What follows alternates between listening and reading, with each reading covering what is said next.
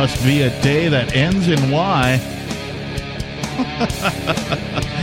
That's right, I'm back. You can't get rid of me. Thanks for tuning in, everybody. Thanks for joining the show. It is Free Talk Live, the Sunday night edition. Our telephone number here is 603 283 6160. 603 283 6160 if you'd like to join the conversation. In the studio tonight, it's myself, the Reverend Captain Kickass, joining me. Peakless Mountaineer. And Melanie. And we're here to, well, do all sorts of fun things and talk about all sorts of fun stuff, as well as take your calls. And remember, we're here seven nights a week from 7 p.m. until 10 p.m. Eastern Time. So if you don't get on the air for some reason or you heard something on a previous show that you wanted to talk about, feel free, give us a call. We're here to talk about that stuff. I wanted to talk about, well, because Lee was here last night with me, we talked about some stuff that we want to talk about tonight. And I've sort of superseded that because, well, I'm in this chair and I can. Um, and by that, I just mean that the lead story tonight is something that we didn't talk about. And that is, uh, I've been monitoring a whole bunch of stuff about this, uh, the Wall Street bets and the whole hedge fund bit and what happened with GME or the GameStop Oh. Situation. Fun fact about uh, betting: they had uh, they had to do a special qualification for uh, the New York Gaming Commission to exempt the stock market because it was far too much like gambling. Well, I mean that's that's not really a, a fair complaint. You could say the same thing about insurance or driving to work. Uh, We have an idea of like, okay, slot machines are gambling, and going to work for a salary isn't, but there's not really a if you start picking it apart, there's not really a clear defined line like, okay, these these activities have no risk because that's not true of any activity, and these activities are just risk. Yeah, it's uh, it's a lot more like what did you notice was like gambling. Yeah, the long and the short of it to me is that, you know, when bankers and, you know, highfalutin corporate investors manipulate the stock, mar- stock markets to their advantage, that's fine. when a- Encouraged. but when a bunch of Legally protected. you know, we'll call them regular folk who are internet savvy, uh, decide to do it, then oh my gosh, it's got to be a crime. And buying stock, which is what the internet did, is a lot less manipulation than buying futures. And let me be which clear. is what Wall Street did. Yeah, let me be clear. What happened with what they call a short squeeze? What happened with this is completely legal, completely above board legal. Standard what, what the redditors did is completely 100% legal. What they did, what they managed to accomplish was interfering in some of these other, you know, bankers and highfalutin hedge fund managers and that kind of thing, uh, their game, right? They say, hey, new players in town, and it's us. Ha ha! Here we are. Well, you could avoid that problem by not selling things you don't have, which is what a short sale is. Correct. Uh, essentially, the way I understand it, uh, the short squeeze is, uh, you know, somebody borrows a stock, one stock, right? Just for to keep the number simple, they borrow it, and the idea is that they'll pay it back, right? So they buy it, and then they hold on to it, and they sell it, you know, when the price goes up, and then they return that one stock, and then they keep the difference, right? So if I buy that one stock for ten bucks uh, when it's low. They sell it when it's fifteen dollars, and then they keep the five bucks and they return the one stock. Uh, backward. Oh, Is it backwards? Yeah, that's backwards. So they don't actually buy the stock. You were right when you said Oh, they they, borrow borrow it. it. Right, So you borrow it at uh, fifteen dollars, e- expecting that it'll go down to ten. Sell it at fifteen dollars, and then when it goes down to ten, you buy that stock and give it back. Oh, okay. All right. So, at any rate, this has created a whole bunch of commotion, obviously, in the financial world.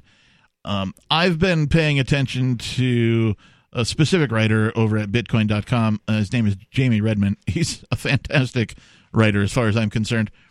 And he has penned an article titled Goldman and Interactive Brokers executives claim that the Wall Street bets trend could take down the entire system. Now, during last night's show, in between one of the breaks, Lee, you and I had a discussion about the events that occurred to make this happen are indeed a repeatable model. any group of people can get together and go see. Oh, I wonder what stock is going to be shorted, or what stock is you know what they're buying it- short today. that might be true today. They can just make it criminal if they don't ex post facto it, which is not uncommon completely. Right, but in order in to do that, market? they'd also have to make it illegal for the hedge funds and whatnot to do it. You know, No, unless they, wouldn't. write in some caveat that says only if you're like a licensed entity can you engage in this particular form of gambling. Yeah. Well, I mean, we already have qualified investors and stuff like that. Yeah. Now, uh, just a, a quick correction on uh, on terms. So, what we were Yes. describing was a short sell, uh, selling short uh, a stock. Now, a short squeeze is what can happen when uh, when the price goes up all of a sudden. Right, which has is what happened to GameStop. Right. Uh, and it was on purpose. They bought this stock specifically to force it to go up in value, so as to make it so these hedge fund people who bought the stock at a lower price would have to pay it back at a much higher price. And that's the thing about uh, any kind of selling short. So, the, normal people don't usually do that. It's uh, it's very much an inside kind Normal of thing. Normal people don't ever do that. How Right. would you? Right. Well, I mean, you can actually sell a stock short through your broker. But uh, most people don't because the the loss is potentially infinite. Yes. And the gain is finite. It's whatever the price is, that's your maximum gain. So this article says the heavy hitters in traditional finance have been concerned about the recent stock market action fueled by redditors and a colossal number of retail investors. This week, a Goldman Sachs executive warned that if these short squeezes continue, it could quote snowball through the entire market unquote. Moreover, Interactive Brokers founder Thomas Peterffy made similar comments this week, saying these types of systemic risk can, quote, take down the entire system, theoretically, unquote. Now, Well, and the system is based on things that shouldn't, not that shouldn't be conceptually possible, but that shouldn't be possible in practice. There, it should not be practical to sell securities that you don't have, because then what does that do to the demand for that security? Now, people know you need it, and it's not a tangible item. It's not like somebody has to produce it to give it to you right. that should, if we had a market, do what it did this time, and just exponentially increase the price. It should not be. I'm not saying it should be. It, wouldn't be banned in Ancapistan, I don't think, but it shouldn't be a thing that you can plausibly do. Right, because it doesn't obey standard market practices, which is just supply and demand. Right. Yeah, and the only reason it works is because they can shut down the stock market Right. whenever they're losing, which is what they did last week. Right. Well, and they also uh, put a halt on the particular avenues folks were using the the Robinhood app. Uh, the Robinhood app itself put the kibosh on on actually using it to buy more of these stocks. I would not be surprised if they got a phone call from on high, oh, I'm sure they did. but Nasdaq closed, which Yeah. I think the last time there was I think the last time there was an unscheduled stock market clo- ex- stock exchange closing was 9/11. I'd like to refer to Nasdaq as NADSAC because it just sounds better. You just flip a couple of letters around. It is pretty gross.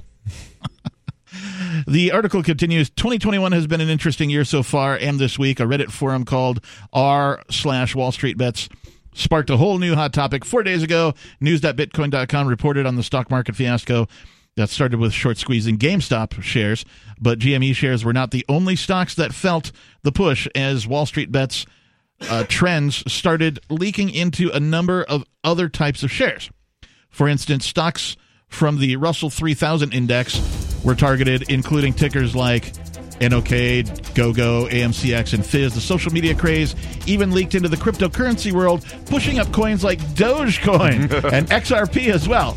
Estimates assume that the short sellers have lost $70.87 b- b- b- billion dollars from their short positions, according to statistics. 603 283 6160.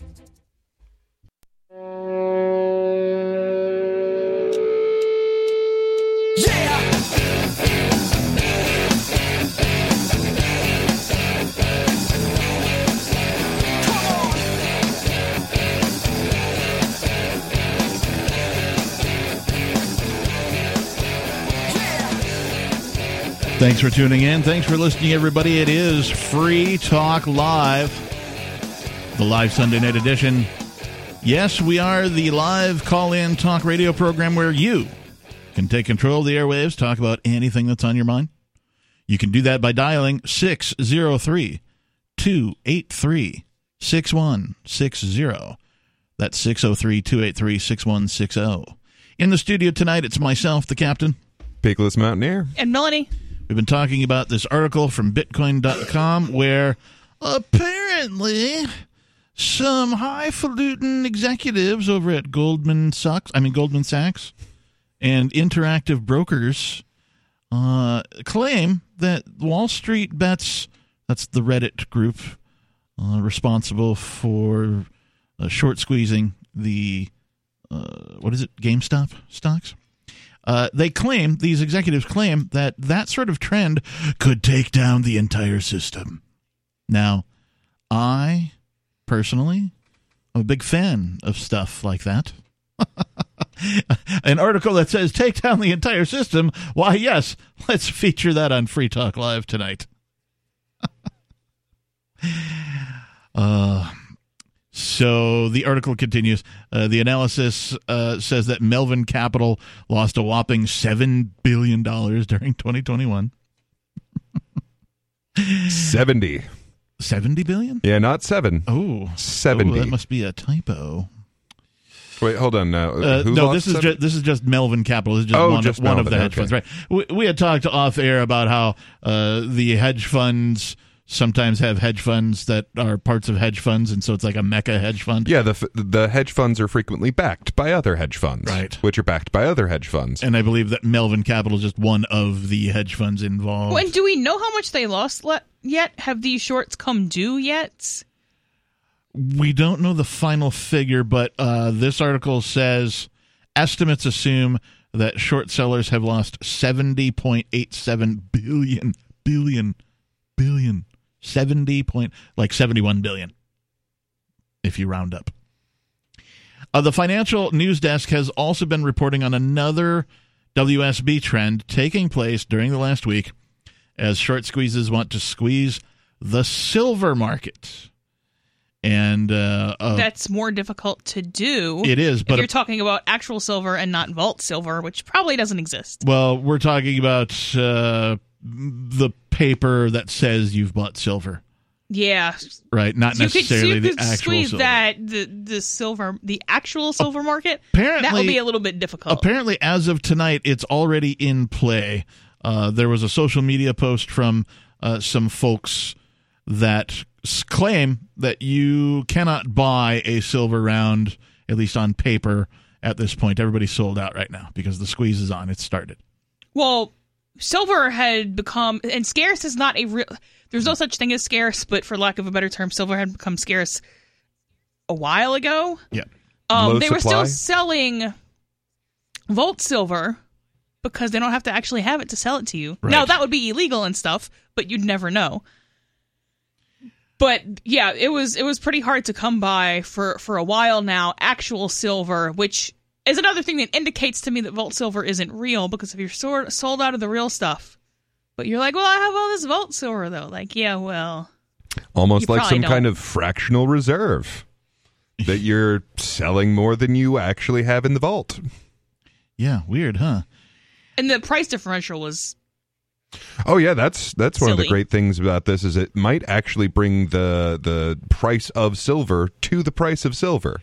Because uh, uh, as you pointed out, I mean there is a difference between what silver is supposedly selling at the the so-called spot price, Right. and what you can get actual silver for. one thread over on the r slash wall street bets suggested that the power of the masses could squeeze the price of silver from $25 to $1000 zero hedge has been reporting on trends that show redditors and social media users have managed to invoke demand for silver Well, but then at that point, you they would if they needed silver for some reason, they'd probably just go buy actual silver but where from places that are selling actual silver. I mean, you could still get it. It's just you're going to pay a high price you're not gonna pay a thousand an ounce. You're gonna pay thirty an ounce. Maybe. You're not gonna pay a thousand an ounce. Maybe if Well- if what they do succeeds. What, inflating the price of the fictitious asset doesn't affect the price of the actual asset. Um, it can actually. So, I mean, uh, in your theory, like you you buy an actual piece of silver for thirty bucks, and the the price on the page is for a thousand bucks. I mean, you can get the papers to sell that. Like you can get it documented and then sell it. And if you're selling it at a thousand dollars, like that's quite a Yeah, profit. for you. or if I bought my silver round at say twenty five dollars last week, and you know tomorrow the price of silver on paper is a thousand dollars, and somebody comes to me and says, "Hey, Captain, I know you got a round of silver. Uh, you want to sell that to me?" I can go, "Yeah, how about nine hundred bucks?" I don't think that would work because uh, people who I think people who are dealing in actual silver know that vault silver isn't real.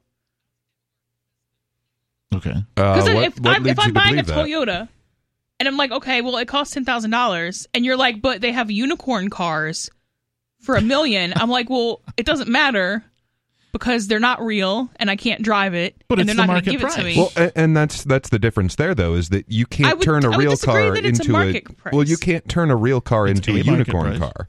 Whereas you can actually uh, you can actually turn your real silver. You can get it documented. You can turn it into paper silver. you put as an individual yes, can sell vault silver. you can. Yeah, I'm sure you can transfer your silver into uh, the the vault silver. Yeah, in the twenty four hours preceding Friday, to. I'm sure you'd have to pay for the paperwork to get done. But In the 24 hours preceding the Friday market close, SD Bullion sold nearly 10 times the number of silver ounces that we normally would sell in an entire weekend, leading to Sunday market open, the finance reporter disclosed. In a normal market, we can normally find at least one supplier or source willing to sell some ounces over the weekend if we exceeded our long position. Additionally, Polygon.com contributor Owen S. Good reported this week on how the meme driven stock rally rescued AMC theaters from $600 million in debt. Meme lords and Redditors saved this business, not the U.S. federal government, not the bankers. Those groups were actively shorting AMC down the toilet. The theater chain gets an unexpected lifeline when private equity trades a corporate IOU for stock, the author's report explains. And so, the government was the one attacking AMC in the first place. But Right. I, I don't know that they were doing great before. I'm sure they had somewhat of a dip from digital stuff, but there's still value in a theater, at least to some people. well, the But, theaters but by have making it illegal or but half capacity, I mean Right. that was what hurt it. Exactly. That's the it's the government itself that hurt the theaters by these ridiculous clampdowns on, you know, social distancing and all that kind of stuff or no you Yeah, I- can't open without our permission and oh no, you can only open at like you say half capacity or quarter capacity. yeah, I think this is people defending their actual culture as it's under assault from the government. Well, and I love the fact that it's memers doing this, Right. not the government. Right? Yeah, I mean, if you want to see a, a real bailout, this is what it looks like. This is it. 603 283 6160. Who says memeing doesn't accomplish anything? More Free Talk Live coming up. Bitcoin.com is the best source for learning about cryptocurrency. Go there now, click on Get Started at the top of the page. Once you do that, you'll find a cornucopia of information, neatly organized for your needs. If you're a knowledgeable crypto user, check out news.bitcoin.com where you can get the latest headlines. Bitcoin.com is your source for buying cryptocurrency, getting a wallet app, mining, trading, and all the latest cryptocurrency news, all on a slick and easy to use website. All put together by the best minds in the business to teach you about cryptocurrency. Bitcoin.com. Música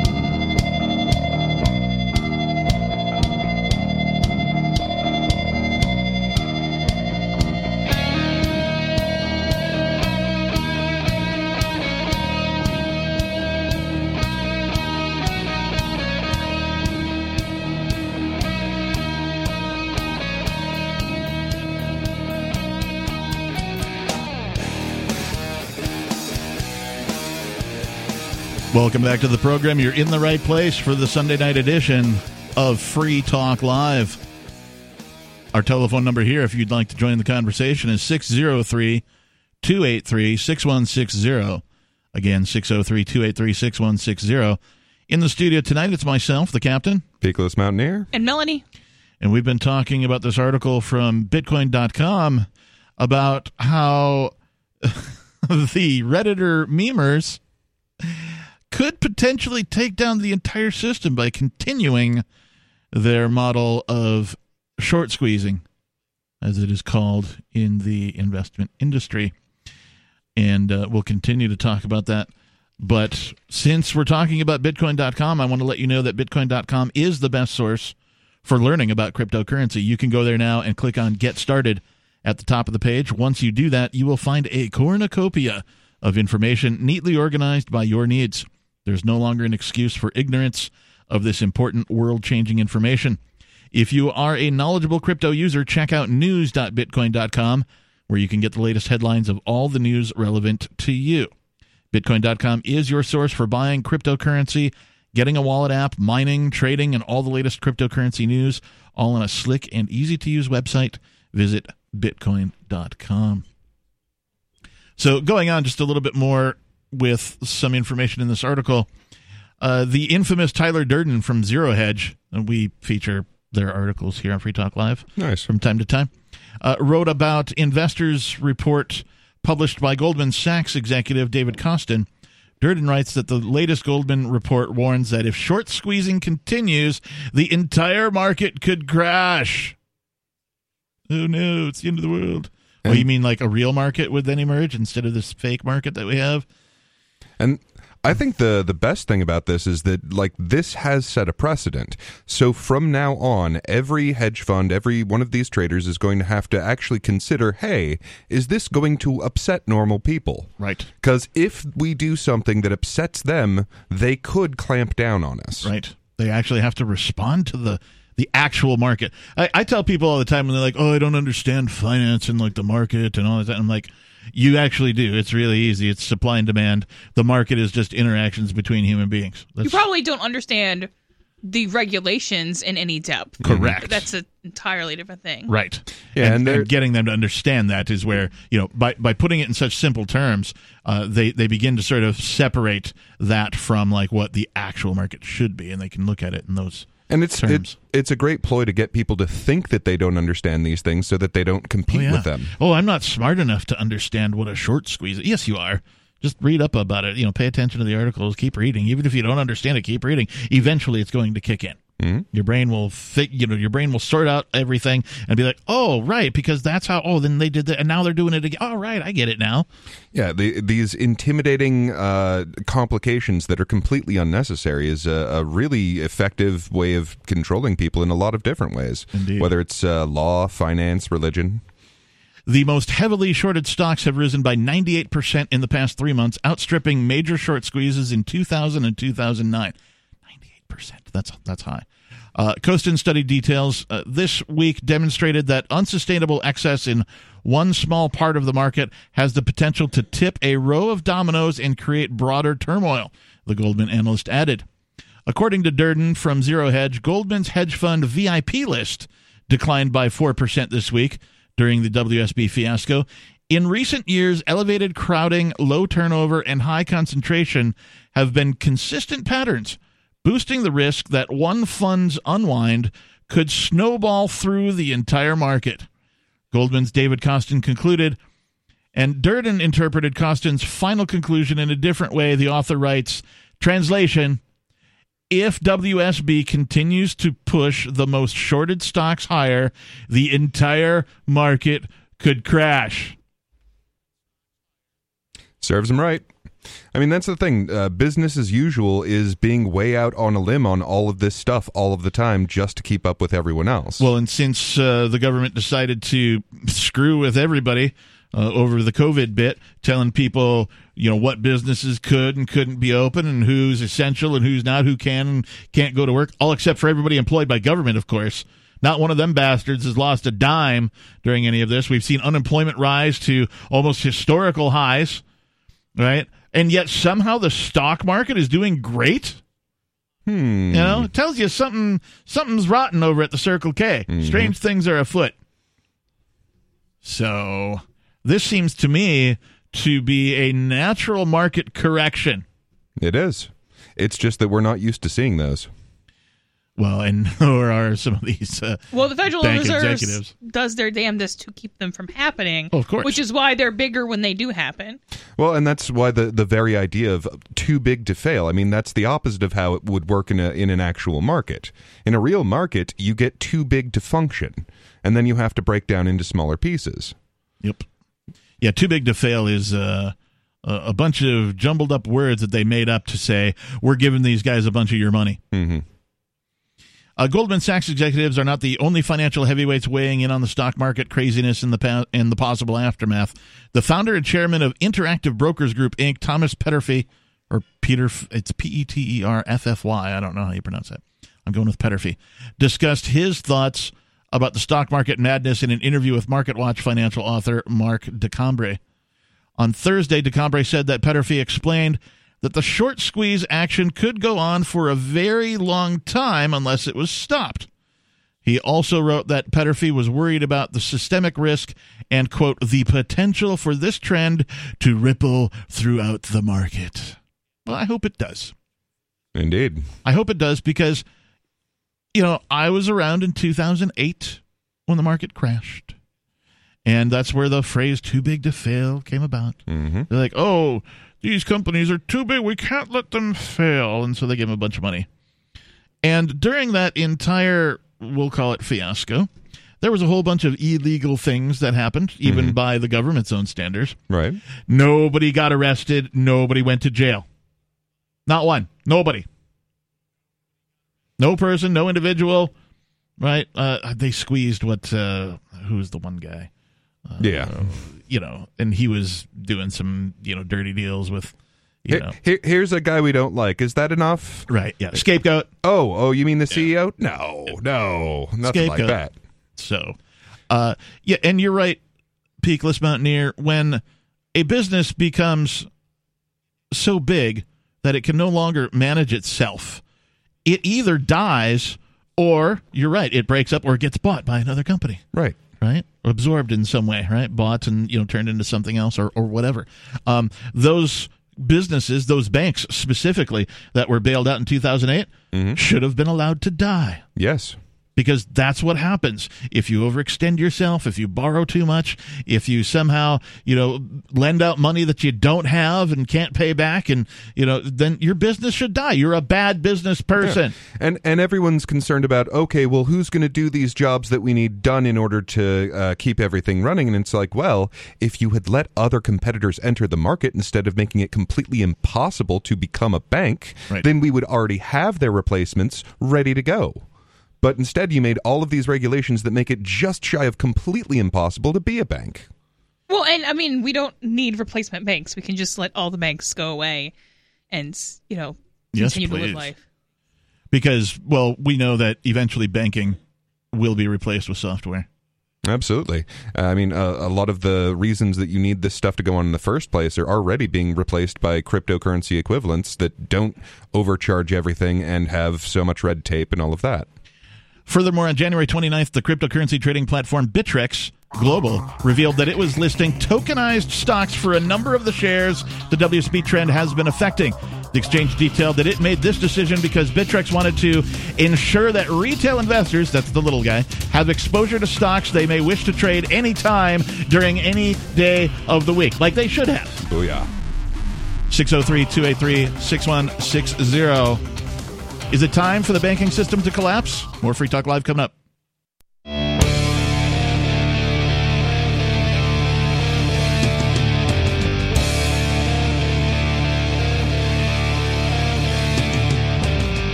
Welcome back to the live call in talk radio program where you can take control of the airwaves, talk about anything you'd like. It is Free Talk Live, the live Sunday night edition. Our telephone number, if you'd like to join the conversation, is 603 283 6160. Again, 603 283 6160. In the studio, it's myself, the captain. Peakless Mountaineer. And Melanie, we were talking a bit before the show about people who don't understand finance and why they don't. And we talked a bit during the show as well about that.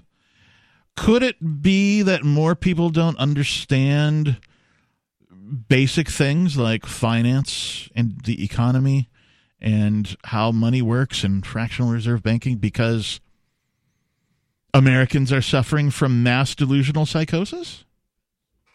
It's a bit of a jump. Uh, was, uh, it's the best segue I got, pal. So that's what you get. We're segueing into a different article, is what I'm trying to say. This from, where is it from even? evmagazine.com. Hmm. I don't even know how I stumbled upon this, but I did. It's been in show prep for a while. Uh, Peakless, you uh, you noticed it and were like, "Can we do that? Can we do that?" Oh yeah, like it's you know best so, article ever. So here we are, evmagazine.com. Psychiatrist Americans are suffering from mass delusional psychosis because of COVID 19.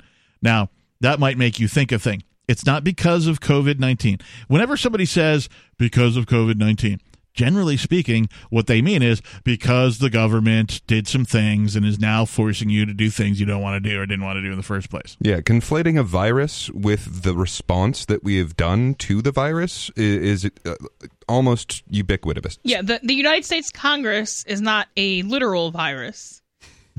Although they are a parasite, the entire government is a parasitical organism. And they certainly cause disease. they do. Not to mention a whole lot of death. The article starts Something sinister is brewing around the current atmosphere of mass panic and the fear stemming from the COVID 19 hysteria. People seem to be losing their minds when it comes to dealing with the pandemic. Perhaps that's basically what's happening. Dr. Mark McDonald is board certified in both child and adolescent psychiatry with extensive additional training in adult psychoanalysis. psychoanalysis. He specializes in the evaluation and treatment of young people with mental illness and his practice also serves adults, couples, and families. His opinions have been widely published in local and national news, including the Wall Street Journal and the Federalist.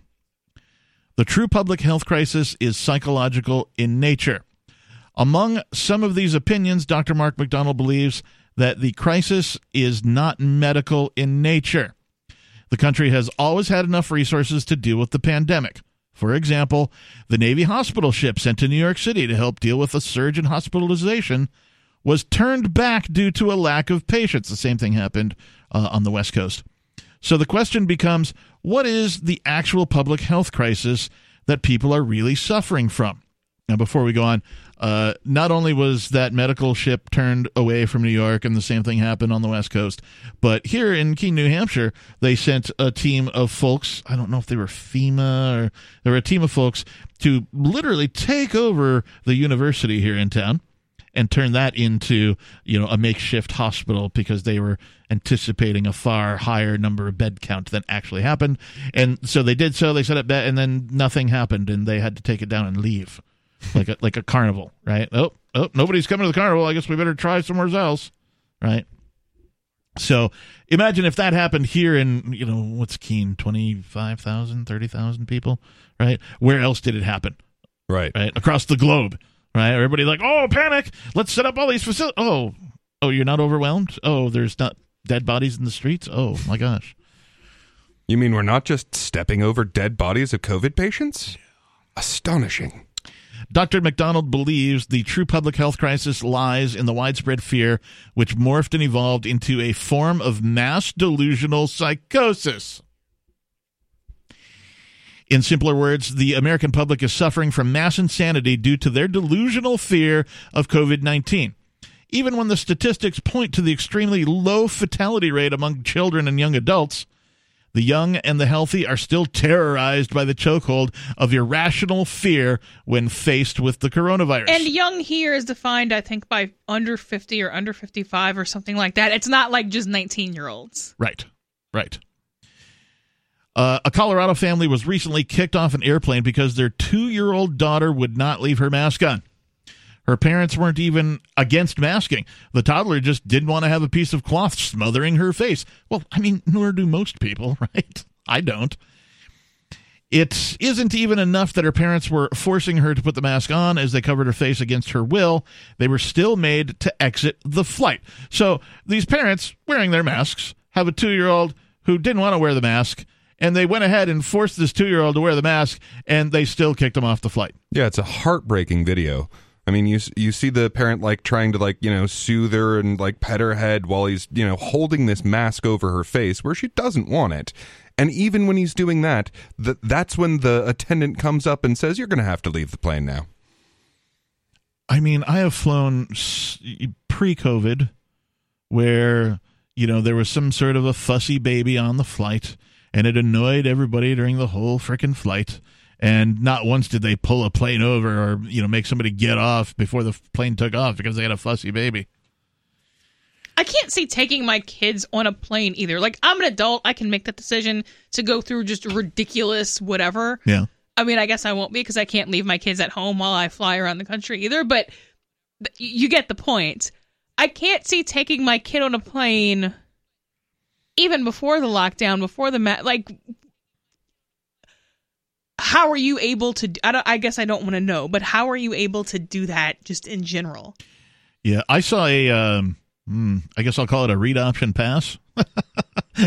so there was a couple, uh, and they had to sit like you know the one person was in the row in front and one person was in the row in back, and uh, they would like hold the baby up as like a signal to like, hey, will you grab the baby so I can like get into my bag and like get a thing or what? Well, no, I mean like not just because it's annoying, although I imagine it would be annoying to everyone to have a toddler on a plane. But okay, so I'm not good about to put a mask on my kid, right? And you have to go through TSA to get on a plane. So I'm not about to do that either. Right. If I decide that there's a really damn good reason for me to get on a plane, I can make that decision. Right. I don't even feel entitled to make that decision on behalf of someone else. Yeah. Like, okay, you're going to get groped by TSA today. Deal with it. Like, yeah. what? No. Or put in a microwave. Right? Yeah. Yeah. Uh, the worst part of this unfortunate situation is the fact that no one else on the plane dared to stand up and back up the toddler's parents against the insanity of forcing a child to cover her face against her will. Well, you know, not a lot of people are standing up for adults either at this point. But That's yes, it is it is particularly uh, upsetting. Time and time again, we hear studies about how children are not a vector for infection, yet everyone on the plane was deluded into thinking that a two year old who refuses to put on a mask will kill everyone. Okay, well, objection, n- n- evidence not in, uh, facts not in evidence. We have, why would, that's a jump. they could have just thought if I mess with the flight attendants, I'm going to have problems. They could have just thought I don't want to mess with what are they called, the air marshal people. Like that that doesn't follow from what happens. Objection noted. In the midst of mandatory masking, have you also noticed a glaring problem about people who get hysterical at those who refuse to wear a mask? Why? Why, yes, I have.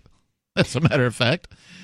The scientific fact is that if someone doesn't want to assume the risk of infection, that person should be wearing a mask. And they note the N95 or KN95. Well, and uh, as far as the evidence, it just it certainly shows that what they saw happening, they didn't consider worthy of stopping, which means that they didn't think it was that unjust. No, that's not true either. There's plenty of really unjust. I I I've been to Boston. I haven't pulled over and opened fire on the Federal Reserve building because it's not going to accomplish anything. That, that that's not a a judgment of how unjust it is. No, but you do say you do say something about the Federal Reserve, and no one on and no one says anything You about do speak this up happening. about it. Right? No I one- haven't walked in and told them off. Like you don't know. I mean, these Come on, you haven't driven by I- and flipped them off? Like, as you pass by the federal, I've never like been driving while it was, Yeah. but um, okay. I, I think that you have uh, uh, done everything in your ability to express your feelings regarding the Federal Reserve. that doesn't mean that if I mean I say I, I I say things about what I would and wouldn't do if I ever met this individual, but that does not mean that if I was on a plane run by the Federal Reserve that I would try to stop what they were doing to my own detriment and to no one's benefits. Well, like if if I happen to be in this situation, I would at least turn and say, "Seriously." 603 283 6160. Are you suffering from mass delusion as a result of the government's reaction to COVID? More Free Talk Live on the way. Look, I'm sorry, but you're in for a world of pain if you use Coinomi. The reason is their wallet doesn't support payments. The solution is simple let them hear your voice. Message Coinomi on Twitter, it takes five seconds, and tell them AnyPay sent you, because they're on the fence right now, and your voice will prove that people care about using Bitcoin for payments. Go tweet at Coinomi now. Or even better, leave a review in the App Store. They really pay attention there. Thanks.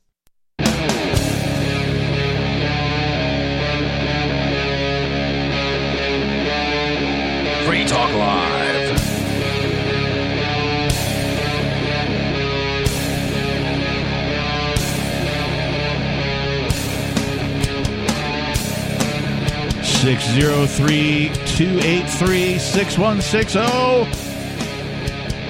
603 283 6160. I'm singing the phone number.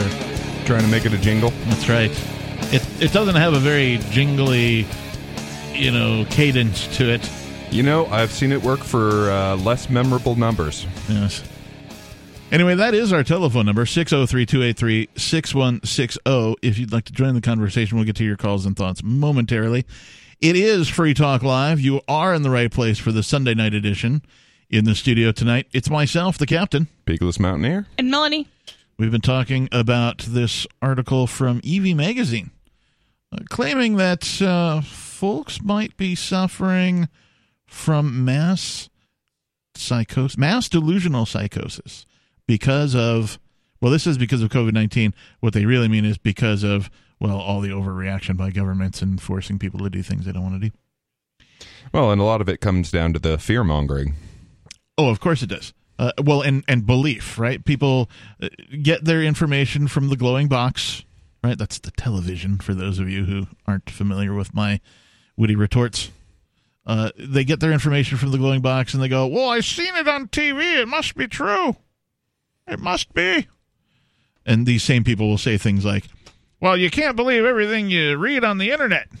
Yeah. Well, you can't believe everything you see on the television either, pal. Oh, where'd you get that information? From the internet? But uh, before we go on talking about that, let's go to we have Scott in Florida calling. Scott, you're on Free Talk Live.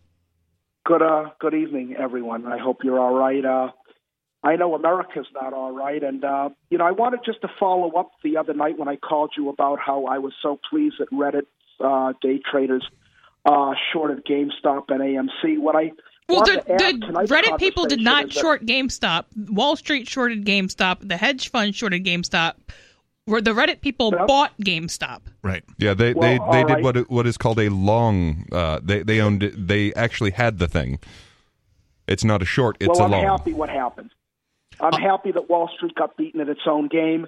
These Same hedge here. fund managers deserve to. Uh, they deserve to be swindled, just like they've been swindling uh, the American people for generations. But what I didn't add to the conversation the other night, uh, it hits home to me because do you remember when Lehman Brothers went bankrupt? 2008, right? Do you remember that? I remember 2008 very well.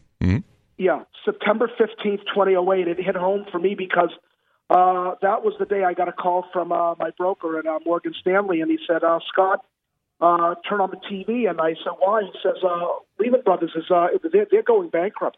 So he says, what are you saying? And he said, uh, you know the $190,000 you uh, had in common stock? I said, yeah. He said, it's gone. And, my it's gone. father, uh, Wait, did he advise you against doing that? Did he tell you it was a good idea to put one hundred ninety thousand dollars in one stock and not? well, no, he, this was before. This was I had it. whole- We held. My, it was my father, my father's, and mine. We had it for years, and uh, no one ever thought that Lehman Brothers would go out of business. It's like if Bank of America was going to go out of business, or uh, Citibank was going to go. right, They're but you still. I mean, he should have advised you against having everything in one stock. Yeah, putting all your no, eggs I in had one other basket. Stocks. I didn't lose everything, but Okay. uh, I did lose 190 grand from Lehman Brothers. And uh, How long? The point I'm making Wait, ha- that hang on, Scott. How long did you have the money in there before you lost it? Approximately, was it you know five years, ten years?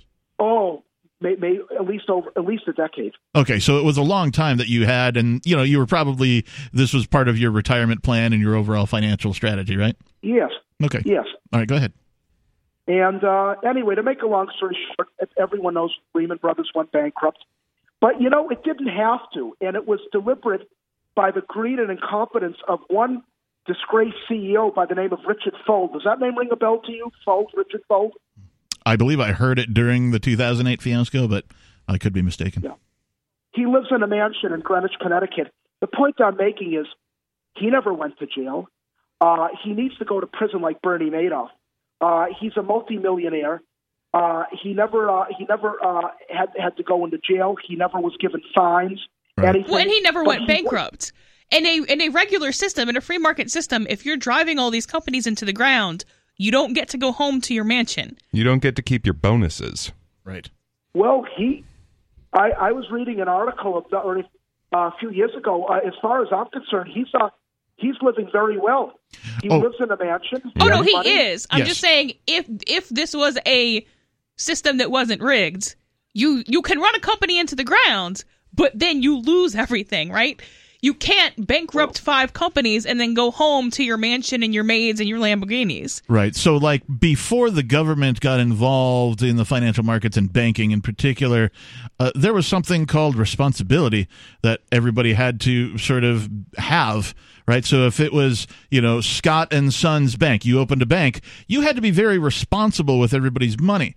You had to only lend out, you know, a fraction of what you had on hand because that was all the risk that you could afford to take with other people's money. Because guess what? If you lent out too much and you lost on your bet, the people whose money you lost, they would come for you, right?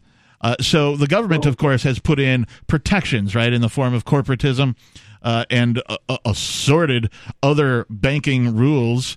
and the, and and since you mentioned corporatism, like that fundamentally is the difference here. So the individual human being actually making this decision doesn't suffer for it. Right. It- the the liability goes to the corporation, whereas all of the potential profit goes to the individual, and that's the the nature of the the scam that is a corporation. And Scott, that's why you're uh, this guy, Mr. Fogue, is still living quite well in his mansion.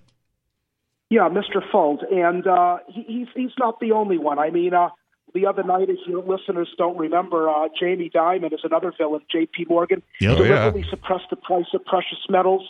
Uh, uh, let's not. Who could forget Bernie Madoff? Fifty-five billion, not million, billion. He wiped out investors. In fact, some uh, some committed suicide in Yeah. 2008 when they uh, he's doing 150 years. Yeah, isn't Madoff? All of these people need to do jail time. All of them. You know, I want to leave you with a thought. If you rob a bank and you pass a teller a note and you say ten dollars or I'm gonna, you're gonna go to jail. Even if you don't even use a firearm, you're going to jail. Yep. Banks are actually really These easy to rob. They're pretty much instructed if you if you go in and say this is a robbery, give me money. That you know, I I, I can't I, I can't be that opposed to robbing banks. But I, I your point is taken. But these, these there's no there's no recourse for these scoundrels, and they are scum and they are evil. And, and I don't want you to be annoyed with me. Annoyed with me. Uh, Not are they at all. all I agree with you. No, they're not all Jewish. But Richard Fuld was. Except for the Jewish part. and, uh, and, and, and, and Jamie Dimon is, and unfortunately, when they when, when, when they cry about anti-Semitism, maybe what they really should cry about is that why are they committing D- these don't you think that that kind of way, detracts from the issue, though? So the issue is banking and Ponzi schemes and scams and regulations, and whatever happens to these people for that, it's too good for them, and something worse should happen. But I don't care about wh- what ethnicity is doing it. Whoever's doing it should face really hard consequences and not be allowed back in any society ever. Yeah, I mean, number No. one, you really shouldn't be looking breathing. at you. You shouldn't be looking at group membership. You should be looking at individuals performing actions. Number two, if you insist on looking at a group membership, look at the group that is these CEOs, these managers, not some kind of uh, uh, racial or religious identity. A group you joined. You joined Chase Bank. You didn't join whatever bloodline. Well, and let's not forget the relationship between these bankers and the government. Uh, these people jump back and forth between government jobs I, I don't. I and wouldn't banking consider jobs. the bank and government two different entities. Okay, but I'm Can I saying say one more thing before I close? Okay, go ahead, You Scott. mentioned the Federal Reserve. The Federal Reserve. uh, I heard you when you were discussing it. Just a fast remark on the Federal Reserve. The Federal Reserve is not federal. It's not a reserve. It's not part of the United States government. It's a private institution, and it is an evil, evil, evil bank. And it needs to be shut down, and we need to go back to sound money such as gold and silver. But I, unfortunately, that's not going to be the case. It's the most evil institution on the Thanks face for of the the call, earth Scott. that ever has or will be. I hope will be, but that ever has or is existed. And, and it's worth mentioning that a sound form of money exists in cryptocurrency. Matt Taibbi wrote a great article And that, medals. that details all of the people who should be in jail as a result of the 2008 financial fiasco. You can go Google that. He wrote it for the Rolling Stone magazine. It's a great article that details everything. 603 283 6160. More Free Talk Live on the way.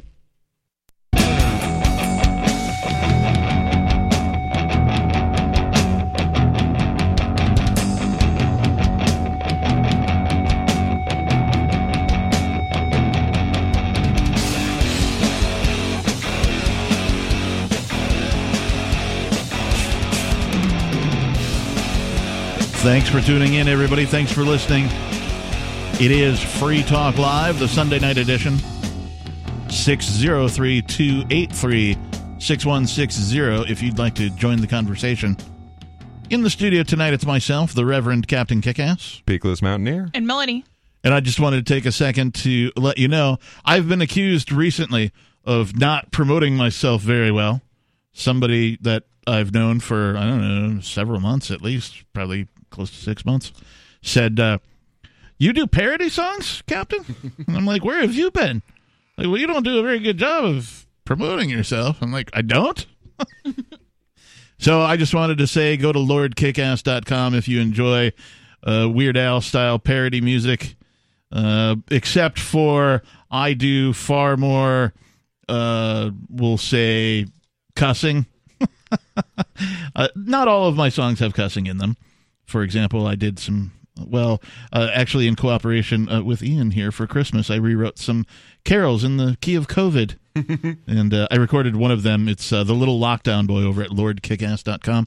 So if anybody's out there listening and you didn't know that I do parody music, go visit lordkickass.com, please and thank you. So anyway, we were talking about this article from EV Magazine that says that a, a psychiatrist actually says Americans are suffering from mass delusional psychosis because of COVID 19. Now, you might be like, what? How is that possible? Uh, well, it is. In the midst of mandatory masking, have you also noticed the glaring problem about people who get hysterical at those who refuse to wear a mask? I do. The scientific fact is that if someone doesn't want to assume the risk of infection, that person should be wearing a mask at all times when they venture outside. Well, uh, specifically an N95 or KN95 mask. Correct. Or something even better than that. I mean, I've seen the actual masks that folks uh, in clean room environments have to wear, or folks in other medical environments have to wear. It's something out of like NASA. Hmm. You know, big pipes sticking out the sides, and like it's completely vacuum sealed. yeah, they do make you know. systems that will protect you from the elements, Right. Whatever those elements happen to be. And if you're only going out when you have to because you thought this was actually the plague, you'd only be going to the grocery store and whatever government agencies are requiring your presence. So you wouldn't be going out that much. So Right. you wouldn't have to be buying filters like every day or anything like that. Yet, in almost every encounter, we've observed people who tend to chastise others for not wearing a mask. They themselves have always only worn an ineffective paper or cloth mask. Why would these people act this irrationally? The answer it's probably delusional psychosis, as mentioned by Dr. McDonald. If someone were serious about minimizing all risk of contracting the coronavirus, the correct way of achieving that would be to properly wear an N95 mask, as well as frequently wash and disinfect their hands. But those who are just putting on a cloth or paper mask, as they also constantly touch their face while they adjust their mask, are. They are in reality doing practically nothing to minimize the risk of infection. Oh, there's some neat graphics here. Yeah, it shows the difference between your cloth mask, your paper mask, and an N95 mask. Oh, they are pretty stark too. Mm-hmm. Yeah, uh, you know, we've been talking about memes a little bit here tonight. There's a great meme that says, "Why can you wear anything for a mask? because it's about obedience. It's not about your health. Yeah, like when uh, Richie Rich went to the uh, Apple store with a much better mask, and they said, You need to wear this one because it's not about it being effective, it's about optics. Wow, I didn't know that. Oh, yeah. That's amazing. Yeah, don't wear the far superior mask. wear this crappy one because all the all the folks are doing it. Well, You did need they to be give seen him one of the wearing it. silly blue ones? Yes, yes, they handed him the, the silly little uh, disposable mask What and are you said, doing, You need to wear Apple? this Stop it." instead. Genius is my ass. well, uh, well, that's exactly what it's about optics. You need to be seen complying. Yet more often than not, we witness people who are more concerned with masking. I'm sorry, making sure others assume the responsibility for everyone else. If you don't wear a mask, you're effectively killing grandma, scream the pro mask Nazis. Instead of sourcing and donating N95 masks to the elderly to ensure that grandma will be able to properly minimize the risk of getting infected, they'd rather yell and threaten others who would dare question the effectiveness of even wearing a mask at all. Instead of facing reality, the delusional person would rather live in their world of make believe. But in order to keep faking reality, they'll have to make sure that everyone else around them also pretends to live in their imaginary world. In simpler words, the delusional person rejects reality. And in this rejection of reality, others have to play along with how they view the world. Otherwise, their world will not make sense to them. It's why the delusional person will get angry when they face someone who doesn't conform to their world view. And, Now- you do, and you do see that behavior in a lot of different uh, worldviews. Well, I see it in religion, mm-hmm. um, and not all religions, but I I expect that it probably has occurred in all religion at one point or another. Somebody says, "No, my way is the correct way to believe, and if you don't believe that way, why you're going to hell or whatever it is." Right? Right. You know? And I mean, why would someone get angry for you disagreeing with them? Well, one very specific reason is because you are calling into question their worldview. And that is something that people find incredibly uncomfortable. Because frankly, they're not totally certain about their worldview being correct. And you're putting a demand on their ability to process information. And they'd rather be comfortable than right at the end of the day because if that wasn't the case, they would be like, well, hey, although somebody not wearing a mask doesn't really prove you're wrong here. They would be like, well, hey, here's a new allegation or new evidence. Let me look at this because maybe I'm wrong about something. And if I find out I'm wrong about something, I can quit being wrong. Thank you for telling me I was wrong. So now I can stop stop it. we experienced something like this in the freedom communities uh, with folks who might not be exposed to our philosophies. And we start talking about things like "Mm, maybe there shouldn't be a government. And they go, Who will build the roads? Right? We've made them uncomfortable with their belief system.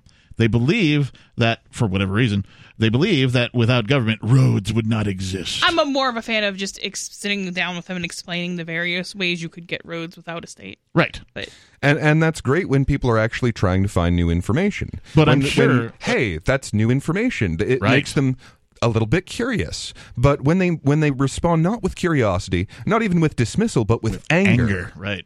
And I've had this happen when trying to explain how roads might be possible. The person gets angry, visibly like spitting, angry. Blah, blah, blah, blah, blah, blah, well, blah, yeah, if, they're, you if they're no longer engaging, then you're wasting your time. Yeah. You can't convert somebody who doesn't want to be converted, and you can't help somebody who doesn't want to be helped. Right. But I'm just saying that mass delusion exists far more frequently in this world than the average person is willing to accept. Oh yeah, statism is, statism is the world's largest religion. and it's truly humiliating when you realize that you have been participating in a mass delusion. So that's part of why people respond as if you are attacking their very essence if you disagree with them. Indeed. Uh, 603 283 6160. Have you experienced somebody suffering from mass psychological delusion regarding the COVID? More Free Talk Live is on the way. 603 283 6160.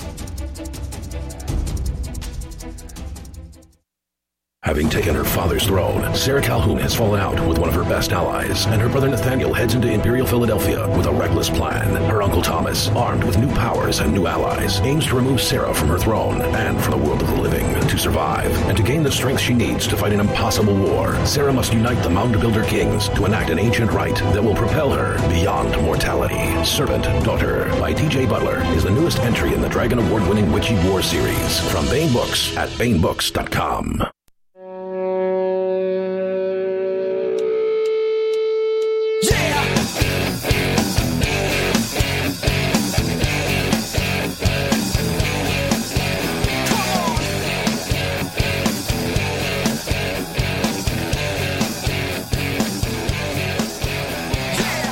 Thanks for tuning in, everybody. It is Free Talk Live. You're in the right place. You've tuned into the right station. You've streamed the right stream. You're listening to the right podcast or otherwise gaining audio in some way, shape, or form. I read an article recently that um, they've devised a way to send audio signals to your head without any sort of like receiver or anything. Mm-hmm. Yeah. So perhaps Free Talk Live can get on that station. anyway, our our number if you want to join the conversation is 603-283-6160. In the studio it's myself, the Reverend Captain Kickass. Peakless Mountaineer. And Melanie. We've been discussing this article from Evie magazine uh, claiming that Americans are suffering from mass delusional psychosis and this is this one says it's just because of COVID nineteen, and of course we know that when they say COVID nineteen, we mean the government's overreach and all of their mandates surrounding COVID nineteen, not the actual disease itself. Including, in case there are people out there that think they're different, the mass media's approach to it. Oh yes, indeed. Uh, continuing on, because objective reality threatens to unravel their carefully crafted imaginary world, the delusional person lashes out at others who dare act in contradiction to their delusions. Wearing a mask becomes more about social solidarity than it is about following the science. Fauci actually suggested that a little while ago. Well, Really? Yeah, didn't he also suggest wearing more than one mask? I haven't looked that up to see if that was accurate yet, but I know he said the thing about. Well, first of all, he lied, but he said, "Well, it's more for you know a signal. It's more for signaling, basically." Wow. I yeah, it's virtue signaling is what it is. I read somewhere that uh, Fauci is the highest paid government employee. Huh. That makes it sound like he makes millions of dollars. It was like two fifty or two seventy five. Right, but that's his salary, right? We know that when people get into government positions, they use their positions to benefit financially in other ways, i.e., chumming up with people to, you know, make sure that their business gets favored over some other business. Yeah, and then I mean- later on down the line, you know, they'll give a, a donation to their campaign or otherwise, you know, benefit them financially in some way, shape, or form. Yeah, the most straightforward way was uh, said to me is why would someone spend millions of dollars to get a job that pays a hundred thousand? Right. There is a reason. There's there's many of them. Uh, at any rate, wearing a mask becomes more about social solidarity than it is about following science. Instead of rethinking their worldview, they have to compel others to fit into the reality of their own making. Take a look at the example of how this physician in Ontario had his account suspended for daring to point out the truth. This is Gil Nimney, MD. Uh, it looks like a Twitter. I can't help but shake my head tonight. I just finished my shift at the COVID 19 assessment center at my hospital. I decided to walk through my ER on my way to the change room. Empty! In all caps, he says. I shake my head at my colleagues who go on Twitter and TV ranting about how our ER is crazy. That doesn't even make sense because you don't stay in the ER if something bad. If you were sick to that degree, you wouldn't stay in the ER. That's not what the ER is for. The ER is for stabilization. True, but you do see the same thing uh, with ICUs. People are talking about, oh no, they're all full up, and no, no there's there's no one in the intensive care unit. Not, not any more full than they have been historically during a flu season.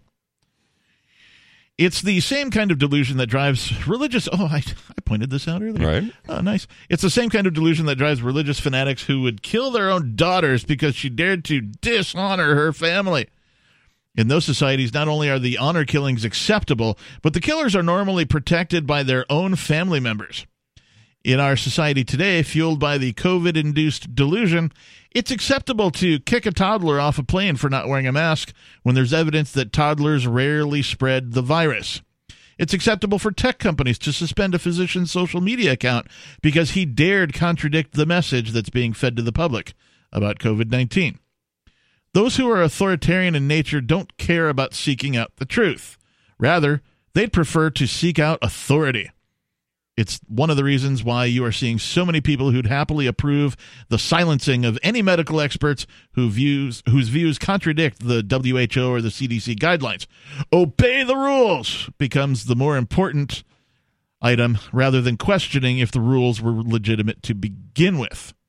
And we've seen that the Great Barrington Declaration signed by tens, 20, 30, 40,000 uh, medical professionals and hundreds of thousands of other people uh, and it's barely gotten a mention. We've mentioned it here repeatedly on Free Talk Live, uh, but of course, the science is settled, and nobody will have any of it. But there have been brave souls who've dared to defy authority when they knew that the truth was on their side. A classic example is Galileo Galilei. Well, that's an interesting name. Galileo Galilei? Galileo Galilei, yes. Yeah. Who dared question the ruling power's claim that the sun revolves around the earth. It does seem rather tragic that just like Galileo, who was sentenced to a life under house arrest for daring to question the ruling authority's narrative during the Renaissance, those of us today who are also questioning the mainstream authority science on COVID-19 pandemic will end up like Galileo, as we too are placed under complete house arrest. If this sounds like an exaggeration, keep in mind how there have already been talks about banning access to facilities for those who refuse to receive the vaccine. Ticket Bastard, I'm sorry, Ticketmaster, for example, is requiring a person's proof of vaccination before they could attend public events. Even Andrew Yang, the former Democratic presidential candidate, is asking if it's possible to deploy proof of vaccination barcodes so that we can track those who refuse to be vaccinated. And you definitely see us ramping up for that even here in New Hampshire, where they they had in place a, a vaccine registry, but it was optional. Yep. Uh, you could opt out of it. You had to opt into it, and if you had any religious objections, they wouldn't impose it. And then his so-called excellency decided that uh, he is the entire legislative branch as well, and uh, repealed those that those parts of that law, so that it's now mandatory for every vaccination that is done in this state to be uh, recorded in the same place. And that is obviously a first step to uh, refusing services to those that don't have whatever vaccines they decide are necessary. Perhaps the most important point mentioned by Dr. McDonald is the lasting negative effect this mass paranoia will have on future generations. Dr. McDonald has witnessed the highest increase of psychiatric issues among his young patients ever since the lockdowns and their closure started. They've suffered more than I've ever seen in my nine years of private practice, he said in a panel discussing the reopening of, of schools. He gave an example of a local homeowners association deciding to close their private park because they noticed that children are playing on the grass without wearing a mask. I think we covered that story here on Free Talk Live. This was dangerous because while children were rolling around on the grass, they're also touching it and therefore could potentially spread or pick up the virus from the grass. There's way worse things that are normally in the ground than a cold. They could potentially spread or pick up the virus from the grass and kill their grandparents when they go home with the virus. Like, can I just sign a I won't go around old people waiver? Like, if this is actually Right. the problem, Yeah. if I'm going to kill this guy's grandparents, can Yeah. I just, like, promise not to go around them? And a, a quick mention on the the playing in the grass thing too. Like, okay, yes, it does uh, potentially contain some pathogens. However, it also contains uh, the bacteria that are necessary for your microbiome. Yes. So, if children specifically do not get that stuff in their mouths and in their digestive tracts, they won't be able to digest their food. It will cause them all sorts of uh, of uh, medical problems throughout their life, including allergies. Yeah, if you take children and put them in a a bubble where nothing ever bad gets into them, right? They're not going to build their immune system, and they're going to be malfunctioning adults every time they're out of that bubble. and not just not just won't build their immune system but human beings cannot on our own digest our food we rely on bacteria to do the the lion's share of the work Yep. and if we don't get that helpful bacteria into our system then it's going to kill us To your point about the elderly, uh, COVID had a nickname early on. Do you remember what it was? Yeah. What is it? Can I say that? The Boomer Doomer. The Boomer Doomer. Right, because all the baby boomers are getting old now. 603 283 6160 is our phone number if you'd like to comment on the mass psychosis surrounding COVID 19. More Free Talk Live on the way.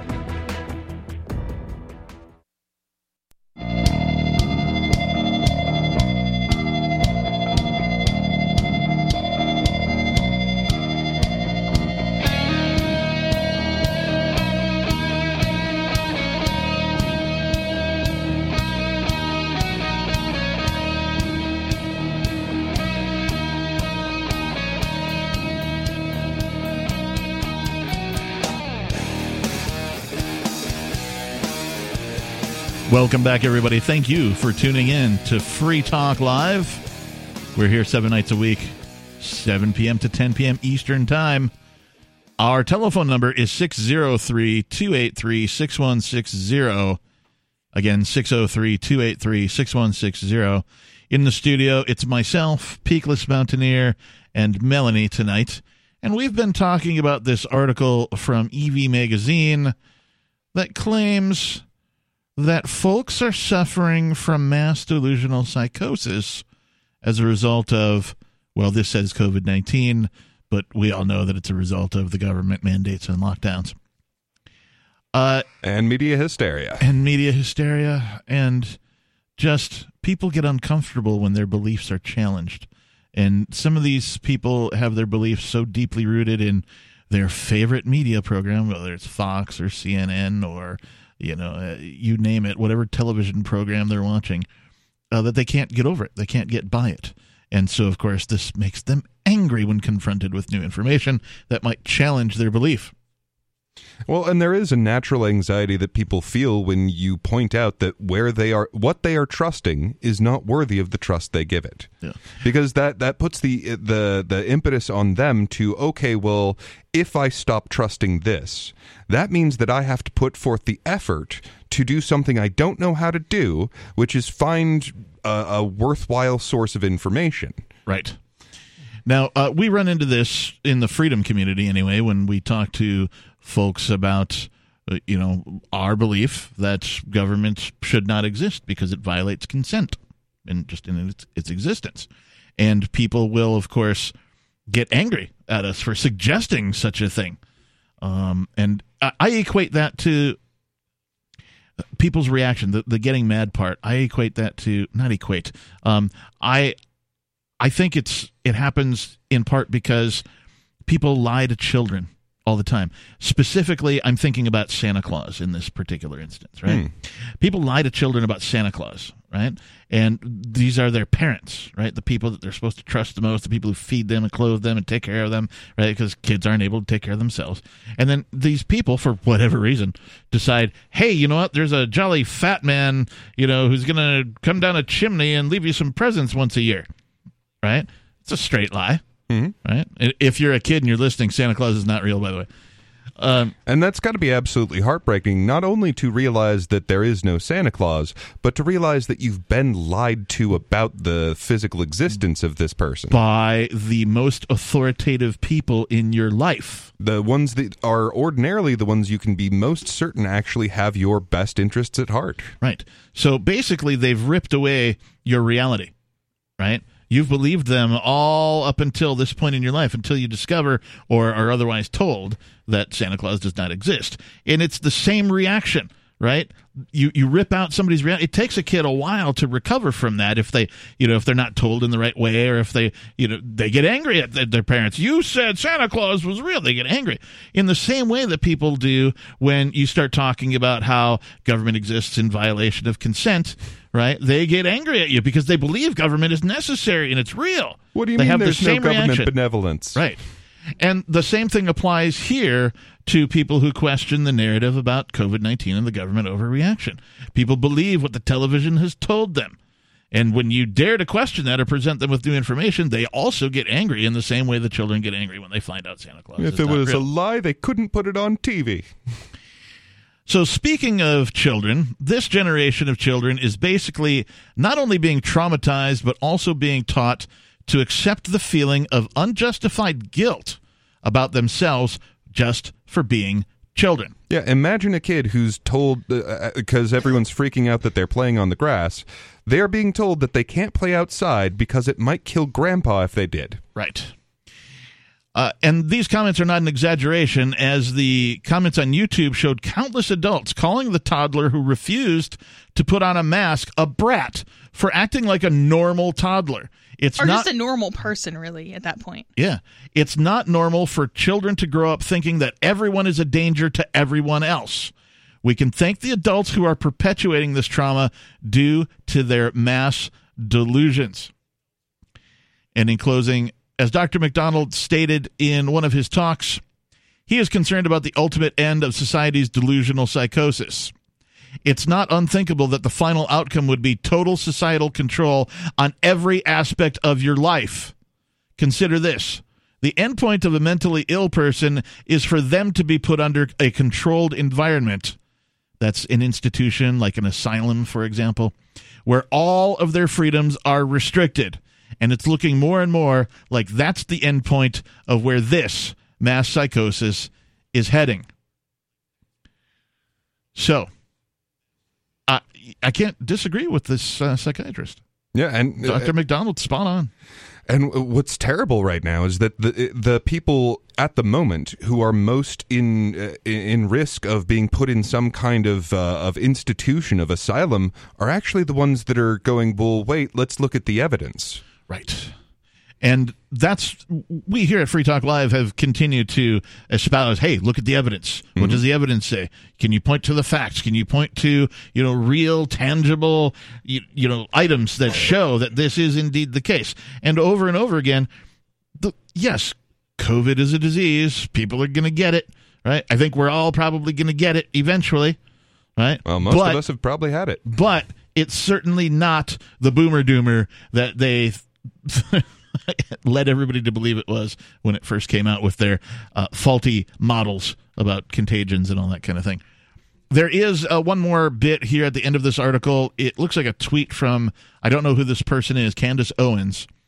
But the tweet says, It's pretty incredible to consider that right now, governments are like, in order to keep you safe, we need to impoverish you, imprison you, force mask and vaccinate you plus separate you from your family.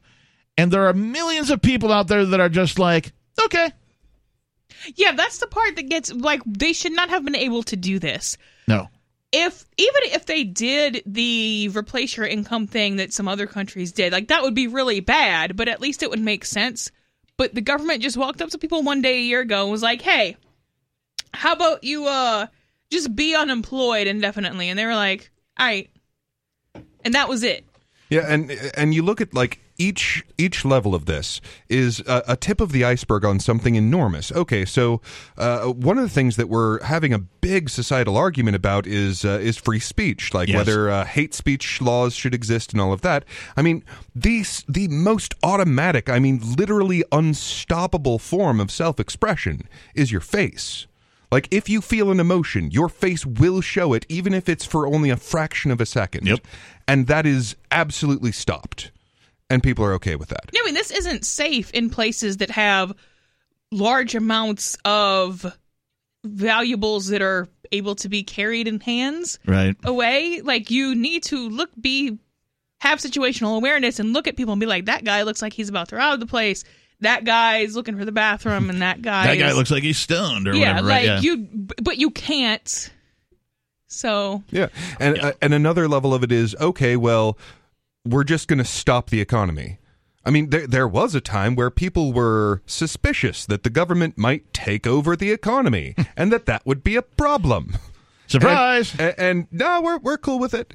Well, how about we just arbitrarily tell you that you are now imprisoned?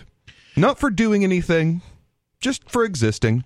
Well, now you're locked in your house. Yeah, there was uh, a bit of hmm, commotion around the prison industrial complex for a while. Uh, people questioning how come there's so many prisons being built and why are most of them being built by private companies you know, instead of being built, you know, by the government, for example. I mean, they were being built by, you know, in cooperation, but, you know, whatever. They contracted out, but now it's just like this guy's prison. Right. Now, yeah, the Dave F. Smith pres- prison or whatever it is. And so, uh, that kind of went away, right? We didn't hear much more about that for, or I didn't anyway. Maybe I stopped paying attention to it closely, but it seemed to have fallen off the radar as far as the, the mainstream media is concerned. And then I realized when this all kicked in, what was the terminology that they used? Lockdown. Hmm. We're going to put everybody into lockdown. What is that? That's a prison term. Yeah, Right? why did they stop building the prisons? Well, So- because they decided to use your house instead. Bingo. They they were just like, oh, we don't need to build anything when people already have a place to stay. We'll just make sure they stay there. The prison is your mind. You have the ability to take off the mask and go outside and go wherever you want to right now. This will only end when you do. There's no government entity that's going to come in and be like, okay, it's all over. You guys can go back to normal now. You're the savior you've been waiting for on this. More Free Talk Live on the way.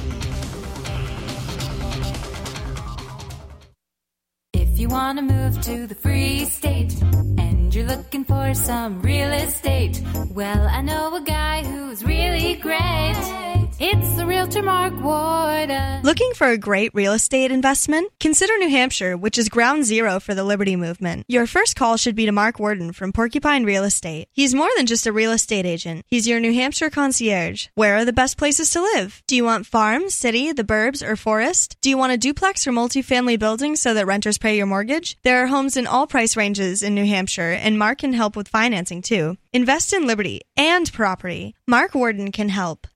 PorcupineRealestate.com.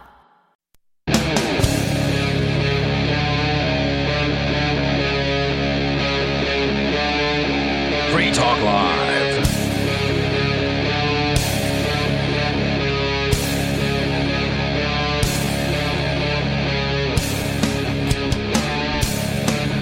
Hour number three of Free Talk Live, the Sunday night edition, is underway. Our telephone number is 603 283 6160. That's 603 283 6160. In the studio tonight, it's myself, the Reverend Captain Kickass. Peakless Mountaineer. And Melanie, and we were talking about this article from Evie. Uh, it was actually written by a psychiatrist who says that people are suffering, Americans specifically, are suffering from mass delusional psychosis because of the overreach and COVID 19. That is the government overreach, the government's reaction, the government lockdowns, the mask mandates, uh, the curfews, the all of the elements of what I refer to as uh, martial law, except for the tanks in the streets and you know soldiers at every corner. Outside of that, I mean, if you consider how militarized the police are, it might as well be martial law. I can't see any real difference between this and martial law. It's a good question. At like least in where, some places. where does that line get crossed exactly? Let's uh, go to your calls and thoughts. We've got Robert calling from Michigan. Robert, you are on Free Talk Live. Hey guys, thanks for taking my call. Indeed. What's on I uh, listen every Sunday night when I'm working, and I got to tell you, uh, you guys are always entertaining and full of uh, a lot of information. Well, well, thank you. thanks. and I love all the subjects you talk about. It's very eclectic, and I appreciate that. What's on your mind tonight? I consider myself I consider myself to be kind of a, an information junkie. Not necessarily smarter than anyone, but I'm always looking at information and facts and trivia, and I'm kind of pretty good at retaining that kind of stuff. okay. Um, and you're talking about this COVID situation, and it's one of my favorite subjects. I'm one of the few people that regularly doesn't wear a mask if I don't have to. Nice. Um, I have a kid, so I kind of do that to be a good example for him. But otherwise, I I I, Well, I, I know wait, COVID uh, is real, but I think it's way overblown. And I think if the government really cared about our health and about our safety, they wouldn't just tell us to wear masks. Um, I, I think there was so much misinform- misinformation early on. Now it's all disinformation. Yep. Um, but I, I think that the wearing the mask thing is absolutely a joke. They should be touting everyone wearing an N95 or better rather than just a mask, So- and to make sure they wear it properly. And they don't do that because, it, like you guys said earlier, it's about compliance. It's about obedience. So how is and I got co- I got COVID myself, and it was nothing more than a bad cold. I've had way way worse in the past. So, Robert, let me ask you a question. How is wearing the mask around your kid an example, a good example for your kid? Well, I'm more of a rebel probably than I should be, so I don't want to have him be uh, taking that as an example to misbehave in other areas. He kind of knows what I feel about wearing the mask, Well, I think it's a, and I, I just want to make sure that he doesn't take that and say, "Well, if I don't have to wear, if Dad doesn't have to wear a mask, I don't have to wear a mask." And you know, if Dad wants to be independent, and I can do what I want in other areas, so How is it's that a little bit of a balance with regard to him. I mean, rebelling against insanity is good. Yeah, I don't understand how any of that is bad. I mean, you are rebelling. You have a, you know, uh, obviously you're you have an opinion that differs from, well, say the mass amount of people that are in the world, but you know, teaching that to your son isn't necessarily a bad thing. Don't accept what everybody tells you to just because they tell you to. You know, do your own research, do your own, uh, you know, feel it out. You know, figure it out for yourself. That's what is important, I think, to teach your kid. and and we are teaching them that. I mean, for example, I'm not exactly a global warming advocate, and he knows that as well. And there are a few other things that that are out there that the the sheeple of this world go along with that he knows that I believe is misinformation or it's information or it, there are things that that are out there that are basically just used to control us in one way or another. So, but at nine years old, they're a little more impressionable as Yeah. far as taking it a step or two too far. Well, He's how about pretty precocious, and got to be careful Well, with that just a would, little bit. Would would you consider possibly, you know, sitting him down and, and explaining what you're about to do, and then going out unmasked with him somewhere in public? And I have done that, Okay. but at the same time, I don't want to necessarily cause any problems because, again, I'm a little bit more independent, and I get a little bit uh, defensive, shall we say, when it comes to uh, Being um, confronted with arguing my authority? position, and I don't want that to be something where he sees that. I'm being confrontational, and that's acceptable either because I don't take any crap from anybody. I see. I So, suspect he. I, I don't. I don't want him to be a. li- I don't want to be. I, I don't want him to be quite as bad as I am. Well, I mean, how is he going to take not wearing a mask too far? I'm, I'm sorry. What was that? How is your son going to take not wearing a mask too far? Is he going to have two faces? I mean, Well, for example, they have to wear it at school, and he's he does go to school. In, in our school district, they do attend class. So if he were to rebel as a nine-year-old in that environment, he would have repercussions. And that would fall on us to deal with. And that's not a battle that I'm willing to fight. well, I, I have to ask for for someone who is is willing to think for himself. Why are you putting your child in public school? because we can't afford a Christian school, sadly. And and we watch what he's being taught, and uh, we're careful about that. And when we do see that he's being taught some things that we don't believe is is right or is the truth, for example, global warming. I, I'm I believe that that global warming or climate change is real, but I don't believe that it's man made. So, in those kind of instances, he does know how we think. And I'm not trying to brainwash him either. I mean, he's got to be independent on his own as well. I mean, I don't. But know again, that when a- you're- I don't know that a private school would be much better on anything like that. They're still going to teach the. I mean, the Christian private schools are still going to teach the mainstream views on. I mean, pretty much everything. can- Yeah, the the, can the best option, can pick honestly, is probably you can pick homeschooling, which has doubled recently. in. You can pick schools that he's in on a private level or on a Christian school level that, yeah, well, are not perfect. I know that. So, They're so certainly better than the public schools. And he's not in a bad one for public schools.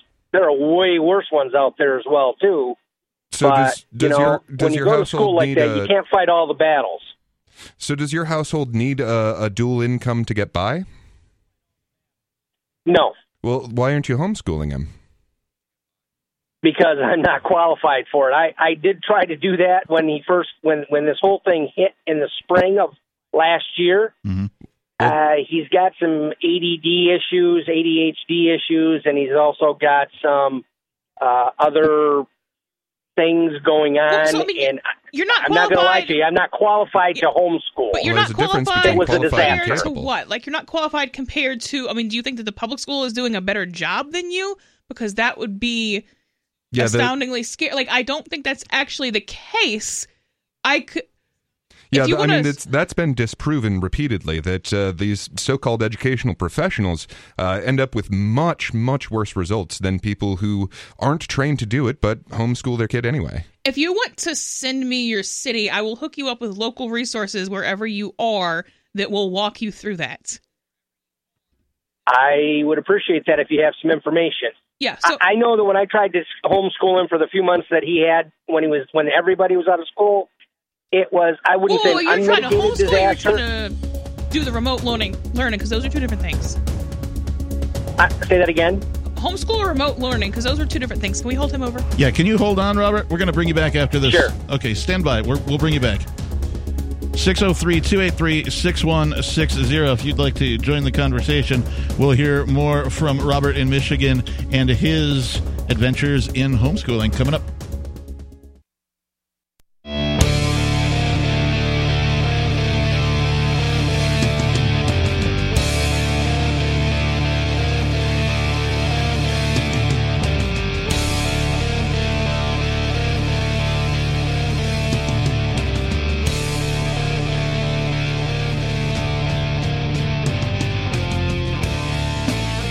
Yes, it's Free Talk Live.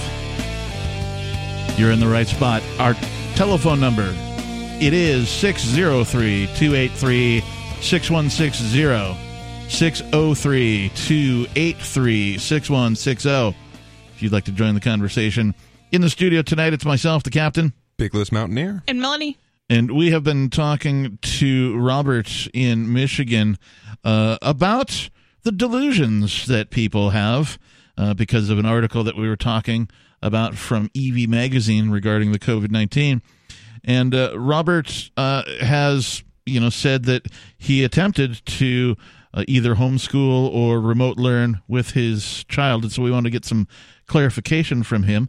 Uh, Robert, you're back on the air. Can you hear us? Yep, I'm here. Okay, great. Melanie, go ahead. yeah. So I guess I, I first would want to clarify what were you trying to homeschool or were you trying to do remote learning?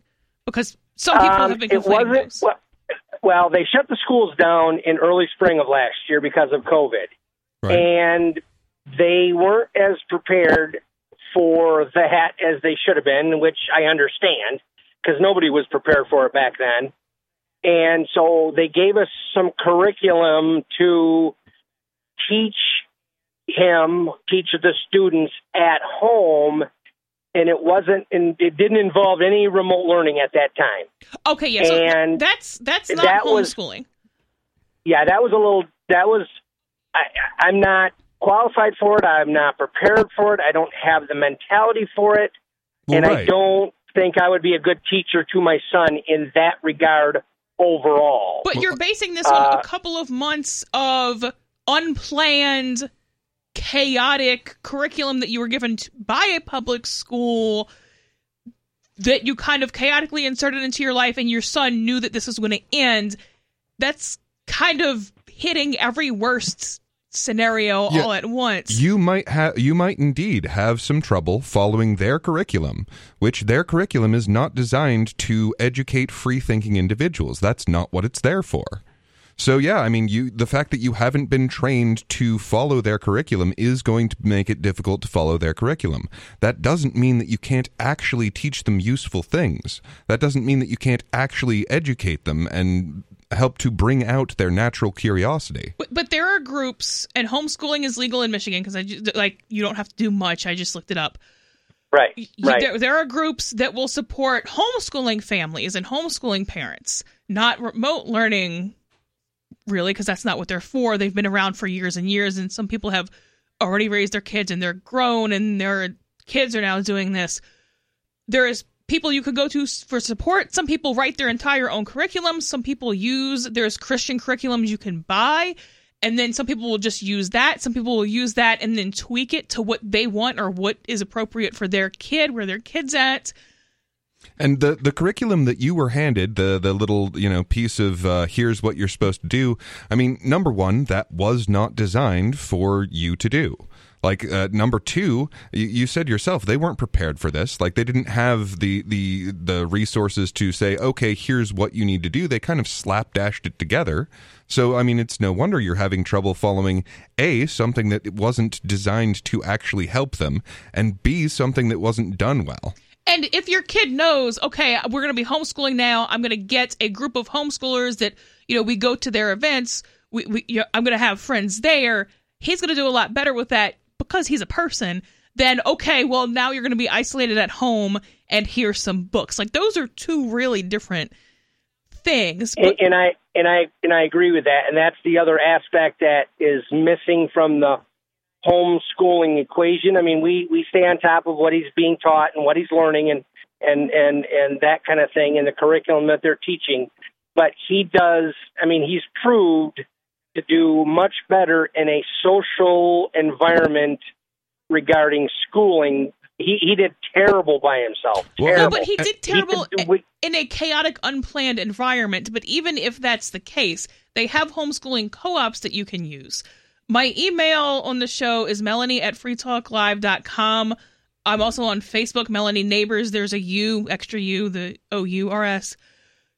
Um, if you, I actually know your city, but I don't know if that was supposed to be public. I, I will email you co-ops and homeschooling groups that will there, there are people who have are veterans at this and they will because i'm not in michigan so i can't tell you how to work through the system And that's a big misconception. People think that they have to do all of this on their own. They think that they they can't have their kids socialized because they're they're homeschooling them. And while that might have been challenges in the past, that's increasingly just not the way it goes. Yeah, and particularly where you're at in Michigan. yeah and I, I, I, there's some christian curriculums i can send you i'll look up what groups are actually homeschool groups as opposed to private schools or remote learning support groups and i will send you those um and i know a bunch of people here who do this i'm going to do it when my kids are old enough and i was homeschooled so f- feel free to ask me whatever um your city the city that you gave when you called in is that your real city i don't Yes. have to say what it is I mean, okay it's it's not my exact city, but it's close enough. Okay, well then and I mean, that's okay, well then- obviously I got to stay a little bit on the discreet side here. Sure. But yeah well you've then I'll, given I'll you've given your email address, and I will contact that at some point this week, and we can connect that way if you're okay, with okay yeah i so uh, so then that's what city i'll look in and then yeah email me Def- Yeah, and for both you and any Okay. listeners out there who are, are concerned with this topic, I mean, r- very recently we have had the number of homeschoolers double. So while there already was a certain amount of uh, support network to help each other out with this and to make sure that they get the social interaction that they need, it is twice as much as it has been before. I mean, th- this isn't something there- you need to do on your own. If there are resources that would help me regarding his uh, ADD or ADHD, that that that's another little twist to this, and I want to make sure that yeah and if I, we do pursue this in the near future, that that's handled properly as well. Yeah, he and I- does need a little tutoring on a couple of subjects because he's a little bit behind mm-hmm.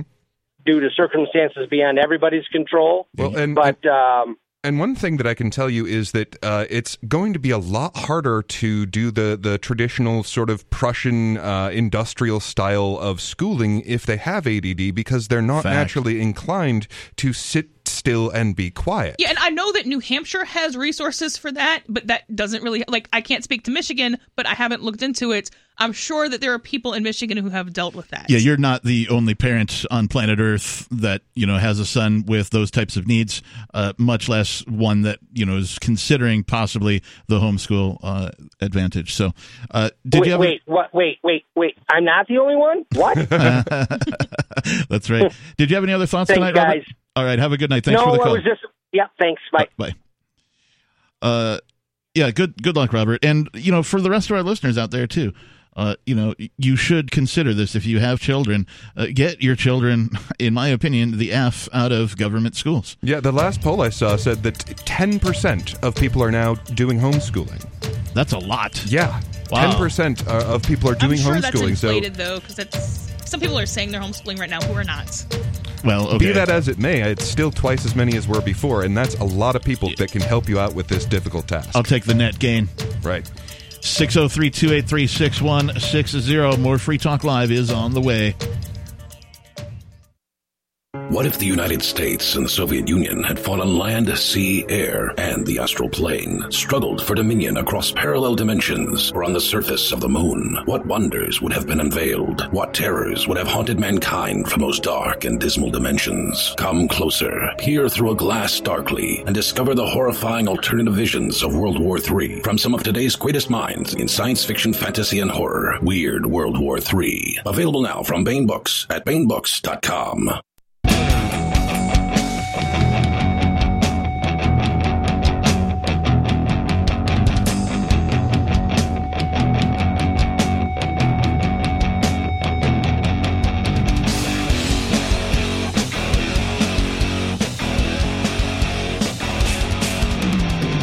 Welcome back to Free Talk Live, the live call in radio talk program where you can take control of the airwaves and talk about anything you'd like to discuss. Our telephone number is 603 283 6160.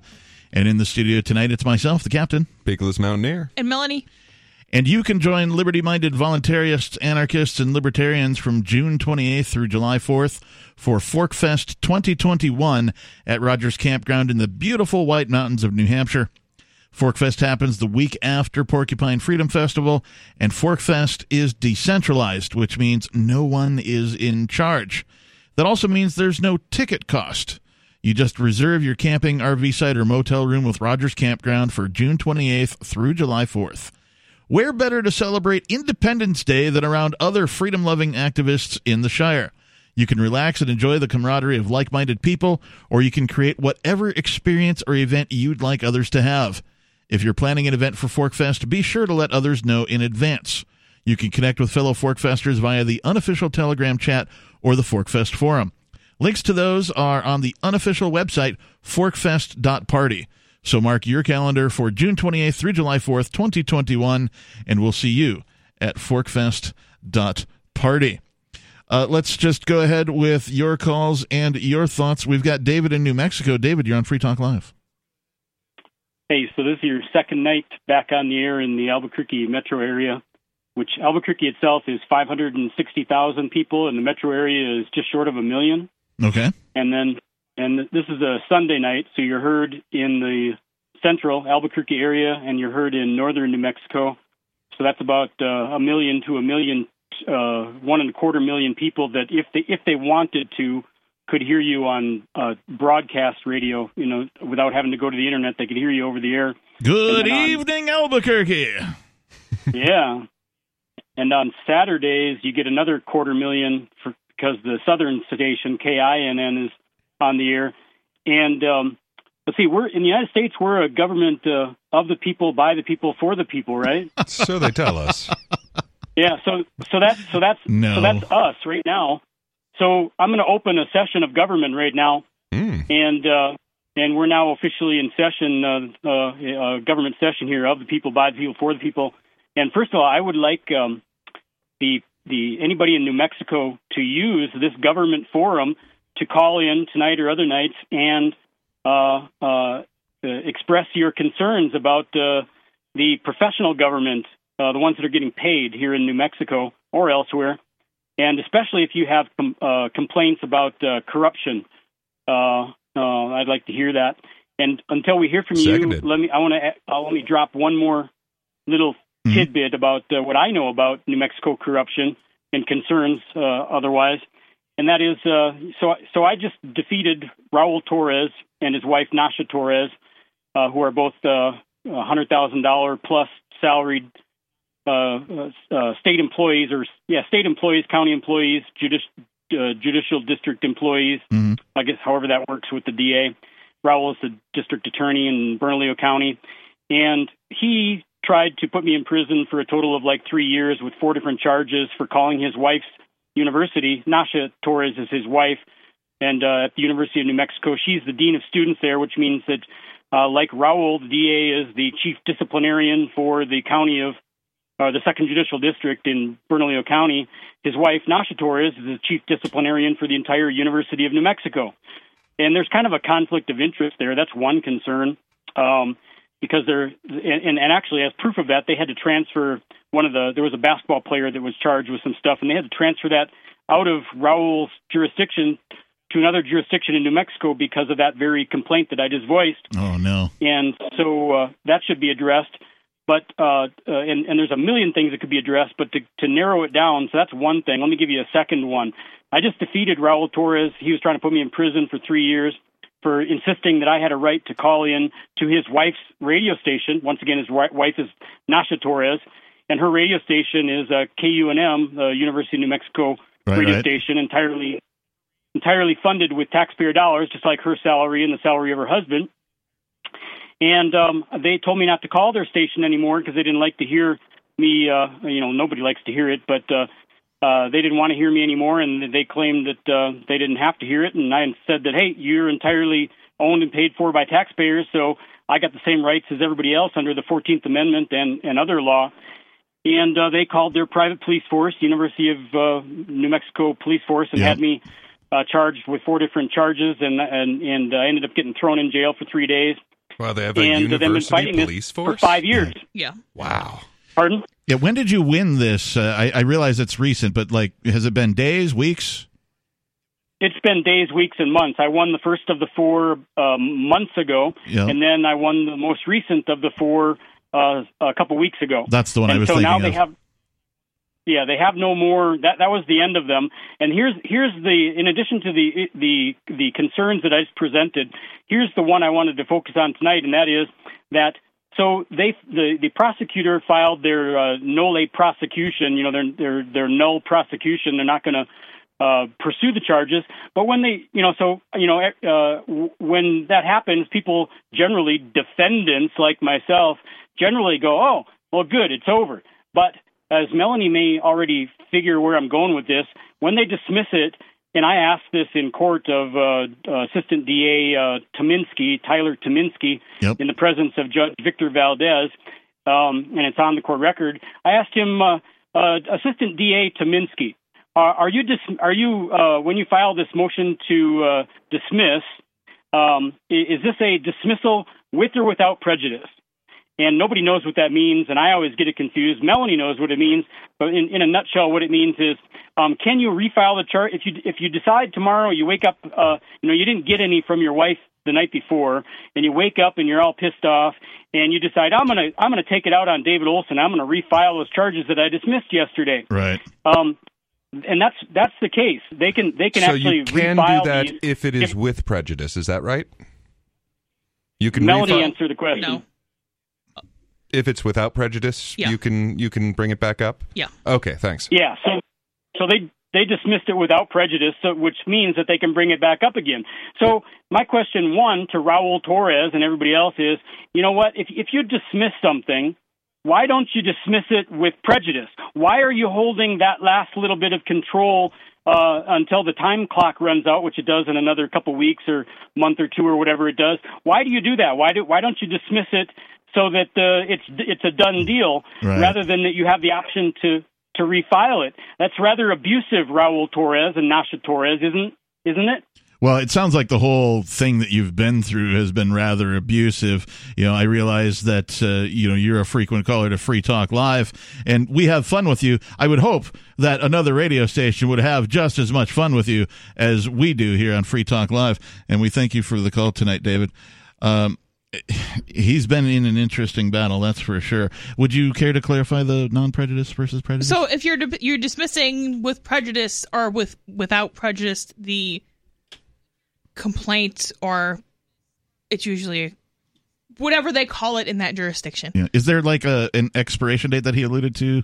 You know, like uh, if they there's a statute of limitations, Statute of limitations. on whatever the crime is. okay, and so that that applies to the dismissal. Well, it applies to they can't prosecute you once that so whenever it was alleged to be committed. So Yep. if it's a week away from being two years and the statute of limitations is two years, it doesn't matter how many times they've filed it and then dismissed it before. Once that two years is up, as long as the trial hasn't started, you're done. Okay, thank you. Uh, continuing on, let's go to Lee calling from Planet Earth. Lee, Um, you're on Free Talk Live. Hello, everybody.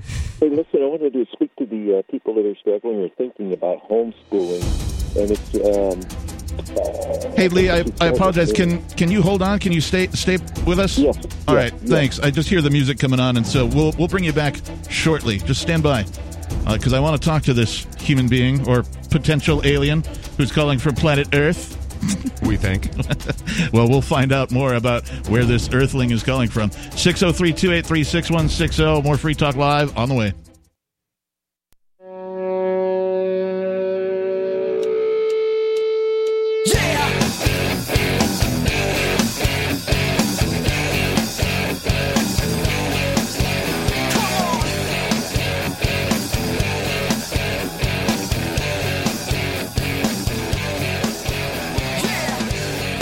Welcome back to Free Talk Live, the final segment on our Sunday night edition.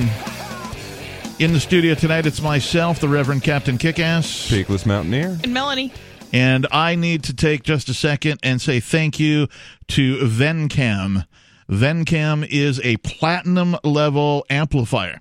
What does that mean, you might ask? Well, you can go over to amp.freetalklive.com and find out all about our amplifier program. Basically, we ask for you to contribute five bucks a month. You can contribute more. Uh, Cam contributes, I don't remember what the platinum level is, but it's pretty high.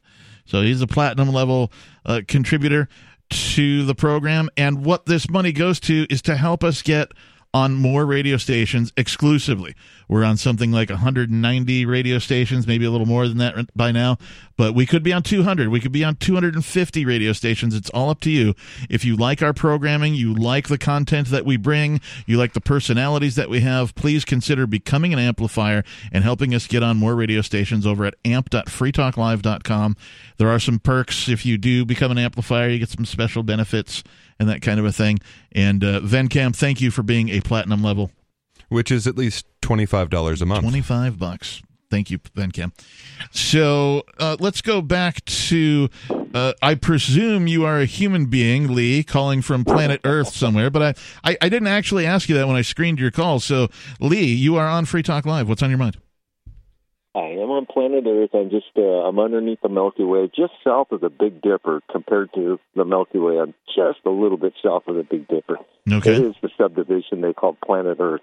What's but on, yeah, so uh, I wanted to speak into the homeschool. Okay. And um, anybody that's struggling or thinking about homeschooling, uh, like Robert, thinking he's not qualified, let me tell you me. And, um, you know, back in the 90s, I couldn't read, write, spell, um, just couldn't do it, you know. And somewhere in the 90s, I started reading the Bible. And once I got the scriptures in, I started reading. Now I can read. My spelling's horrible, but uh, before that, uh, I had my daughter. Uh, I ended up homeschooling her until she was nine years old, and it was simply through. I guess it was Abeka, but it was simply through you know just going through a book, open it up, help her work through the the reading process, and uh, by the time she was nine years old, she was past me with reading, writing, and spelling. Wow. Uh, so you know, if anybody else, and I'm telling you, I'm, I'm qualified to be a ditch digger. I don't mean with a backhoe; I mean a shovel. Every once in a while, they might let me use a pick, but um, you know, the, Anybody could do it. And, you know, there's nobody on this planet that loves that child more than the parent. So if That's you right. uh, think that, you know, they're struggling with ADHD, any, any label you want to put on it, you just got to, you know, uh, expect them to, uh, to have struggles with it and just love them through it, walk them through it, and be patient and diligent. I mean, Melissa's her name, but you know, she uh, she can speak into it more than anybody because she's been through it. But um, when my daughter finally, you know, when she was ten years old, she wanted to go to um, to public school. And that was the stupidest thing I did, but uh, uh, I let her go. Well, that next year uh, and the year after that, uh, she was already past that with her homeschooling. She, you know, she already knew everything that the kids were learning at that. Uh, you know, so it was like she was doing nothing for the next two years Yeah, that- because what they were going through, she had already been through it. That frequently Uh, but, you know, happens with the homeschoolers, Lee. That like I hear it all the time about how they are academically, you know, in front of, ahead of the game compared to their public school counterparts. Yeah, and she's right now. She's got her own horse thing going on where she's a, uh, equestrian rider and, and teaching other people how to ride. So she, you know, she didn't lack in any type of social skills. And you know, I'd take her to work with me, and um, she'd hang out, you know, and meet, you know, people that uh, that I was with. So she was, uh, oh, I mean, she was with me oh, just forever. Anyhow. Don't don't be bashful. Don't think that anybody else could do a better job than you just because they got a, D, a degree. You know, you love that kid more than anybody on this planet. for everybody who's listening. the public school are really and uh, private schools too are kind of necessarily more behind because you have 20 to 30 different kids in the same classroom and they don't really split you up for subjects until high school i think one person might be really good at math and a little behind in english and one person might be really good at english and a little behind in science so they have to teach to the the person who's the most behind in every subject whereas if it's just your kid I mean, and you can have more than one kid and, teach them separately because you don't have 20 kids. If your kid's a little bit behind in English, well, maybe you do some more remedial stuff in that, but then they can still progress in everything else. Whereas if they were in a public school or a private school, they would be held back in everything until everybody catches up. So that's kind of necessarily the case in a group setting like that. And doubly true now that there's the no child left behind thing. And That didn't and work for me. yeah, and as far as the outcomes on this, I mean, the information is just crystal clear. Homeschoolers uh, average out at like eighty percent higher test scores. It's true. So I mean, uh, that that is what an unprofessional uh, doing this uh, gets you. That, Yeah. Any other thoughts, Lee? Yeah, but thank you for your time, guys. Thank Hey, you, thanks thank for you. listening. We appreciate the call. thank you. Uh, yeah, uh, you know, the science is settled. Homeschooling rules. I mean, I, I am being funny, but it's there is a whole boatload of data that suggests that homeschooling is a far more effective method for children to learn. And this kind of ties back into our earlier uh, talk about uh, mass delusions. Yes. because uh, if if it bothers you that you might you know not be doing the best thing for your child by sending them to a public school, you might really want to look into that idea. Why does it bother you? Yeah. You know, why does it cause you anxiety to think that okay, well maybe you're not? Because a lot of the parents like once they actually take a look uh, when they're allowed to do so, because plenty of schools don't allow this uh, when, when they're doing this remote learning stuff. When they actually take a look and they're like, wait, that's it? That's all you're learning. Yeah. You had alluded to the Prussian school system uh, earlier in our conversation tonight, and I just want to reiterate that to our listeners who may not have heard that. The Prussian school system was developed to create obedient factory workers And soldiers. and soldiers. This is where the rows of desks come from. What they wanted to do was be able to train these people to, you know, pull the levers, hit the switches, you know, that kind of a thing.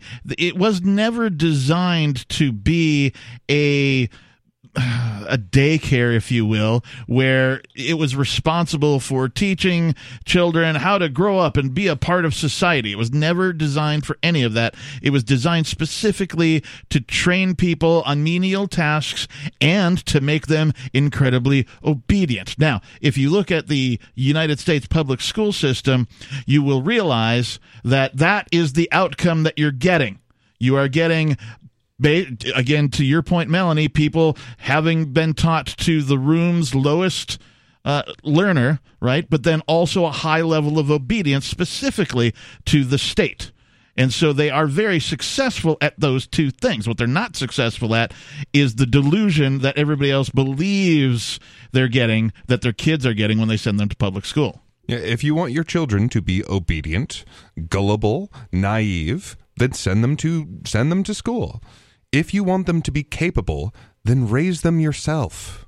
I mean, if you're going to put up if you're going to put so much so much resources into these human beings, why on earth would you not want to, you know, give them the the the benefit of your learned experience? Yeah, and if you are a person who values freedom, what can be more freeing than showing your children that it can be done by leading by example for them yourself and helping to bring about some change by doing a more free version of education that statistically shows is a better form of education. I can't think of a better way. And I mean, part of the reason that that you end up having to go to trade schools and so on and so forth is that they spent over a decade filling your head with statist propaganda and not bothering to make you capable of doing anything at all. I mean, can you can you balance a checkbook? Do you have uh, a trade, a skill after they've spent uh, how many hours of every single weekday for over a decade uh, supposedly educating you no you're you're good for approximately nothing because it is and it's a, a dark secret it is daycare that's all it is Yeah, it's and it's modeled in the same way that prisons are modeled. yeah Right. The the bells that you learn in school, that's all Pavlovian response stuff. You know, when you hear the bell, oh, oh, time to stop this subject, when that's not how learning occurs. Learning doesn't occur for 45 minutes and then a bell. and increasingly even the architecture of public schools is designed by the people that design prisons We are out of time. Thanks, everybody, for listening. If you missed any part of the show, go to freetalklive.com and find our archives. We'll see you tomorrow. Thanks. Peace.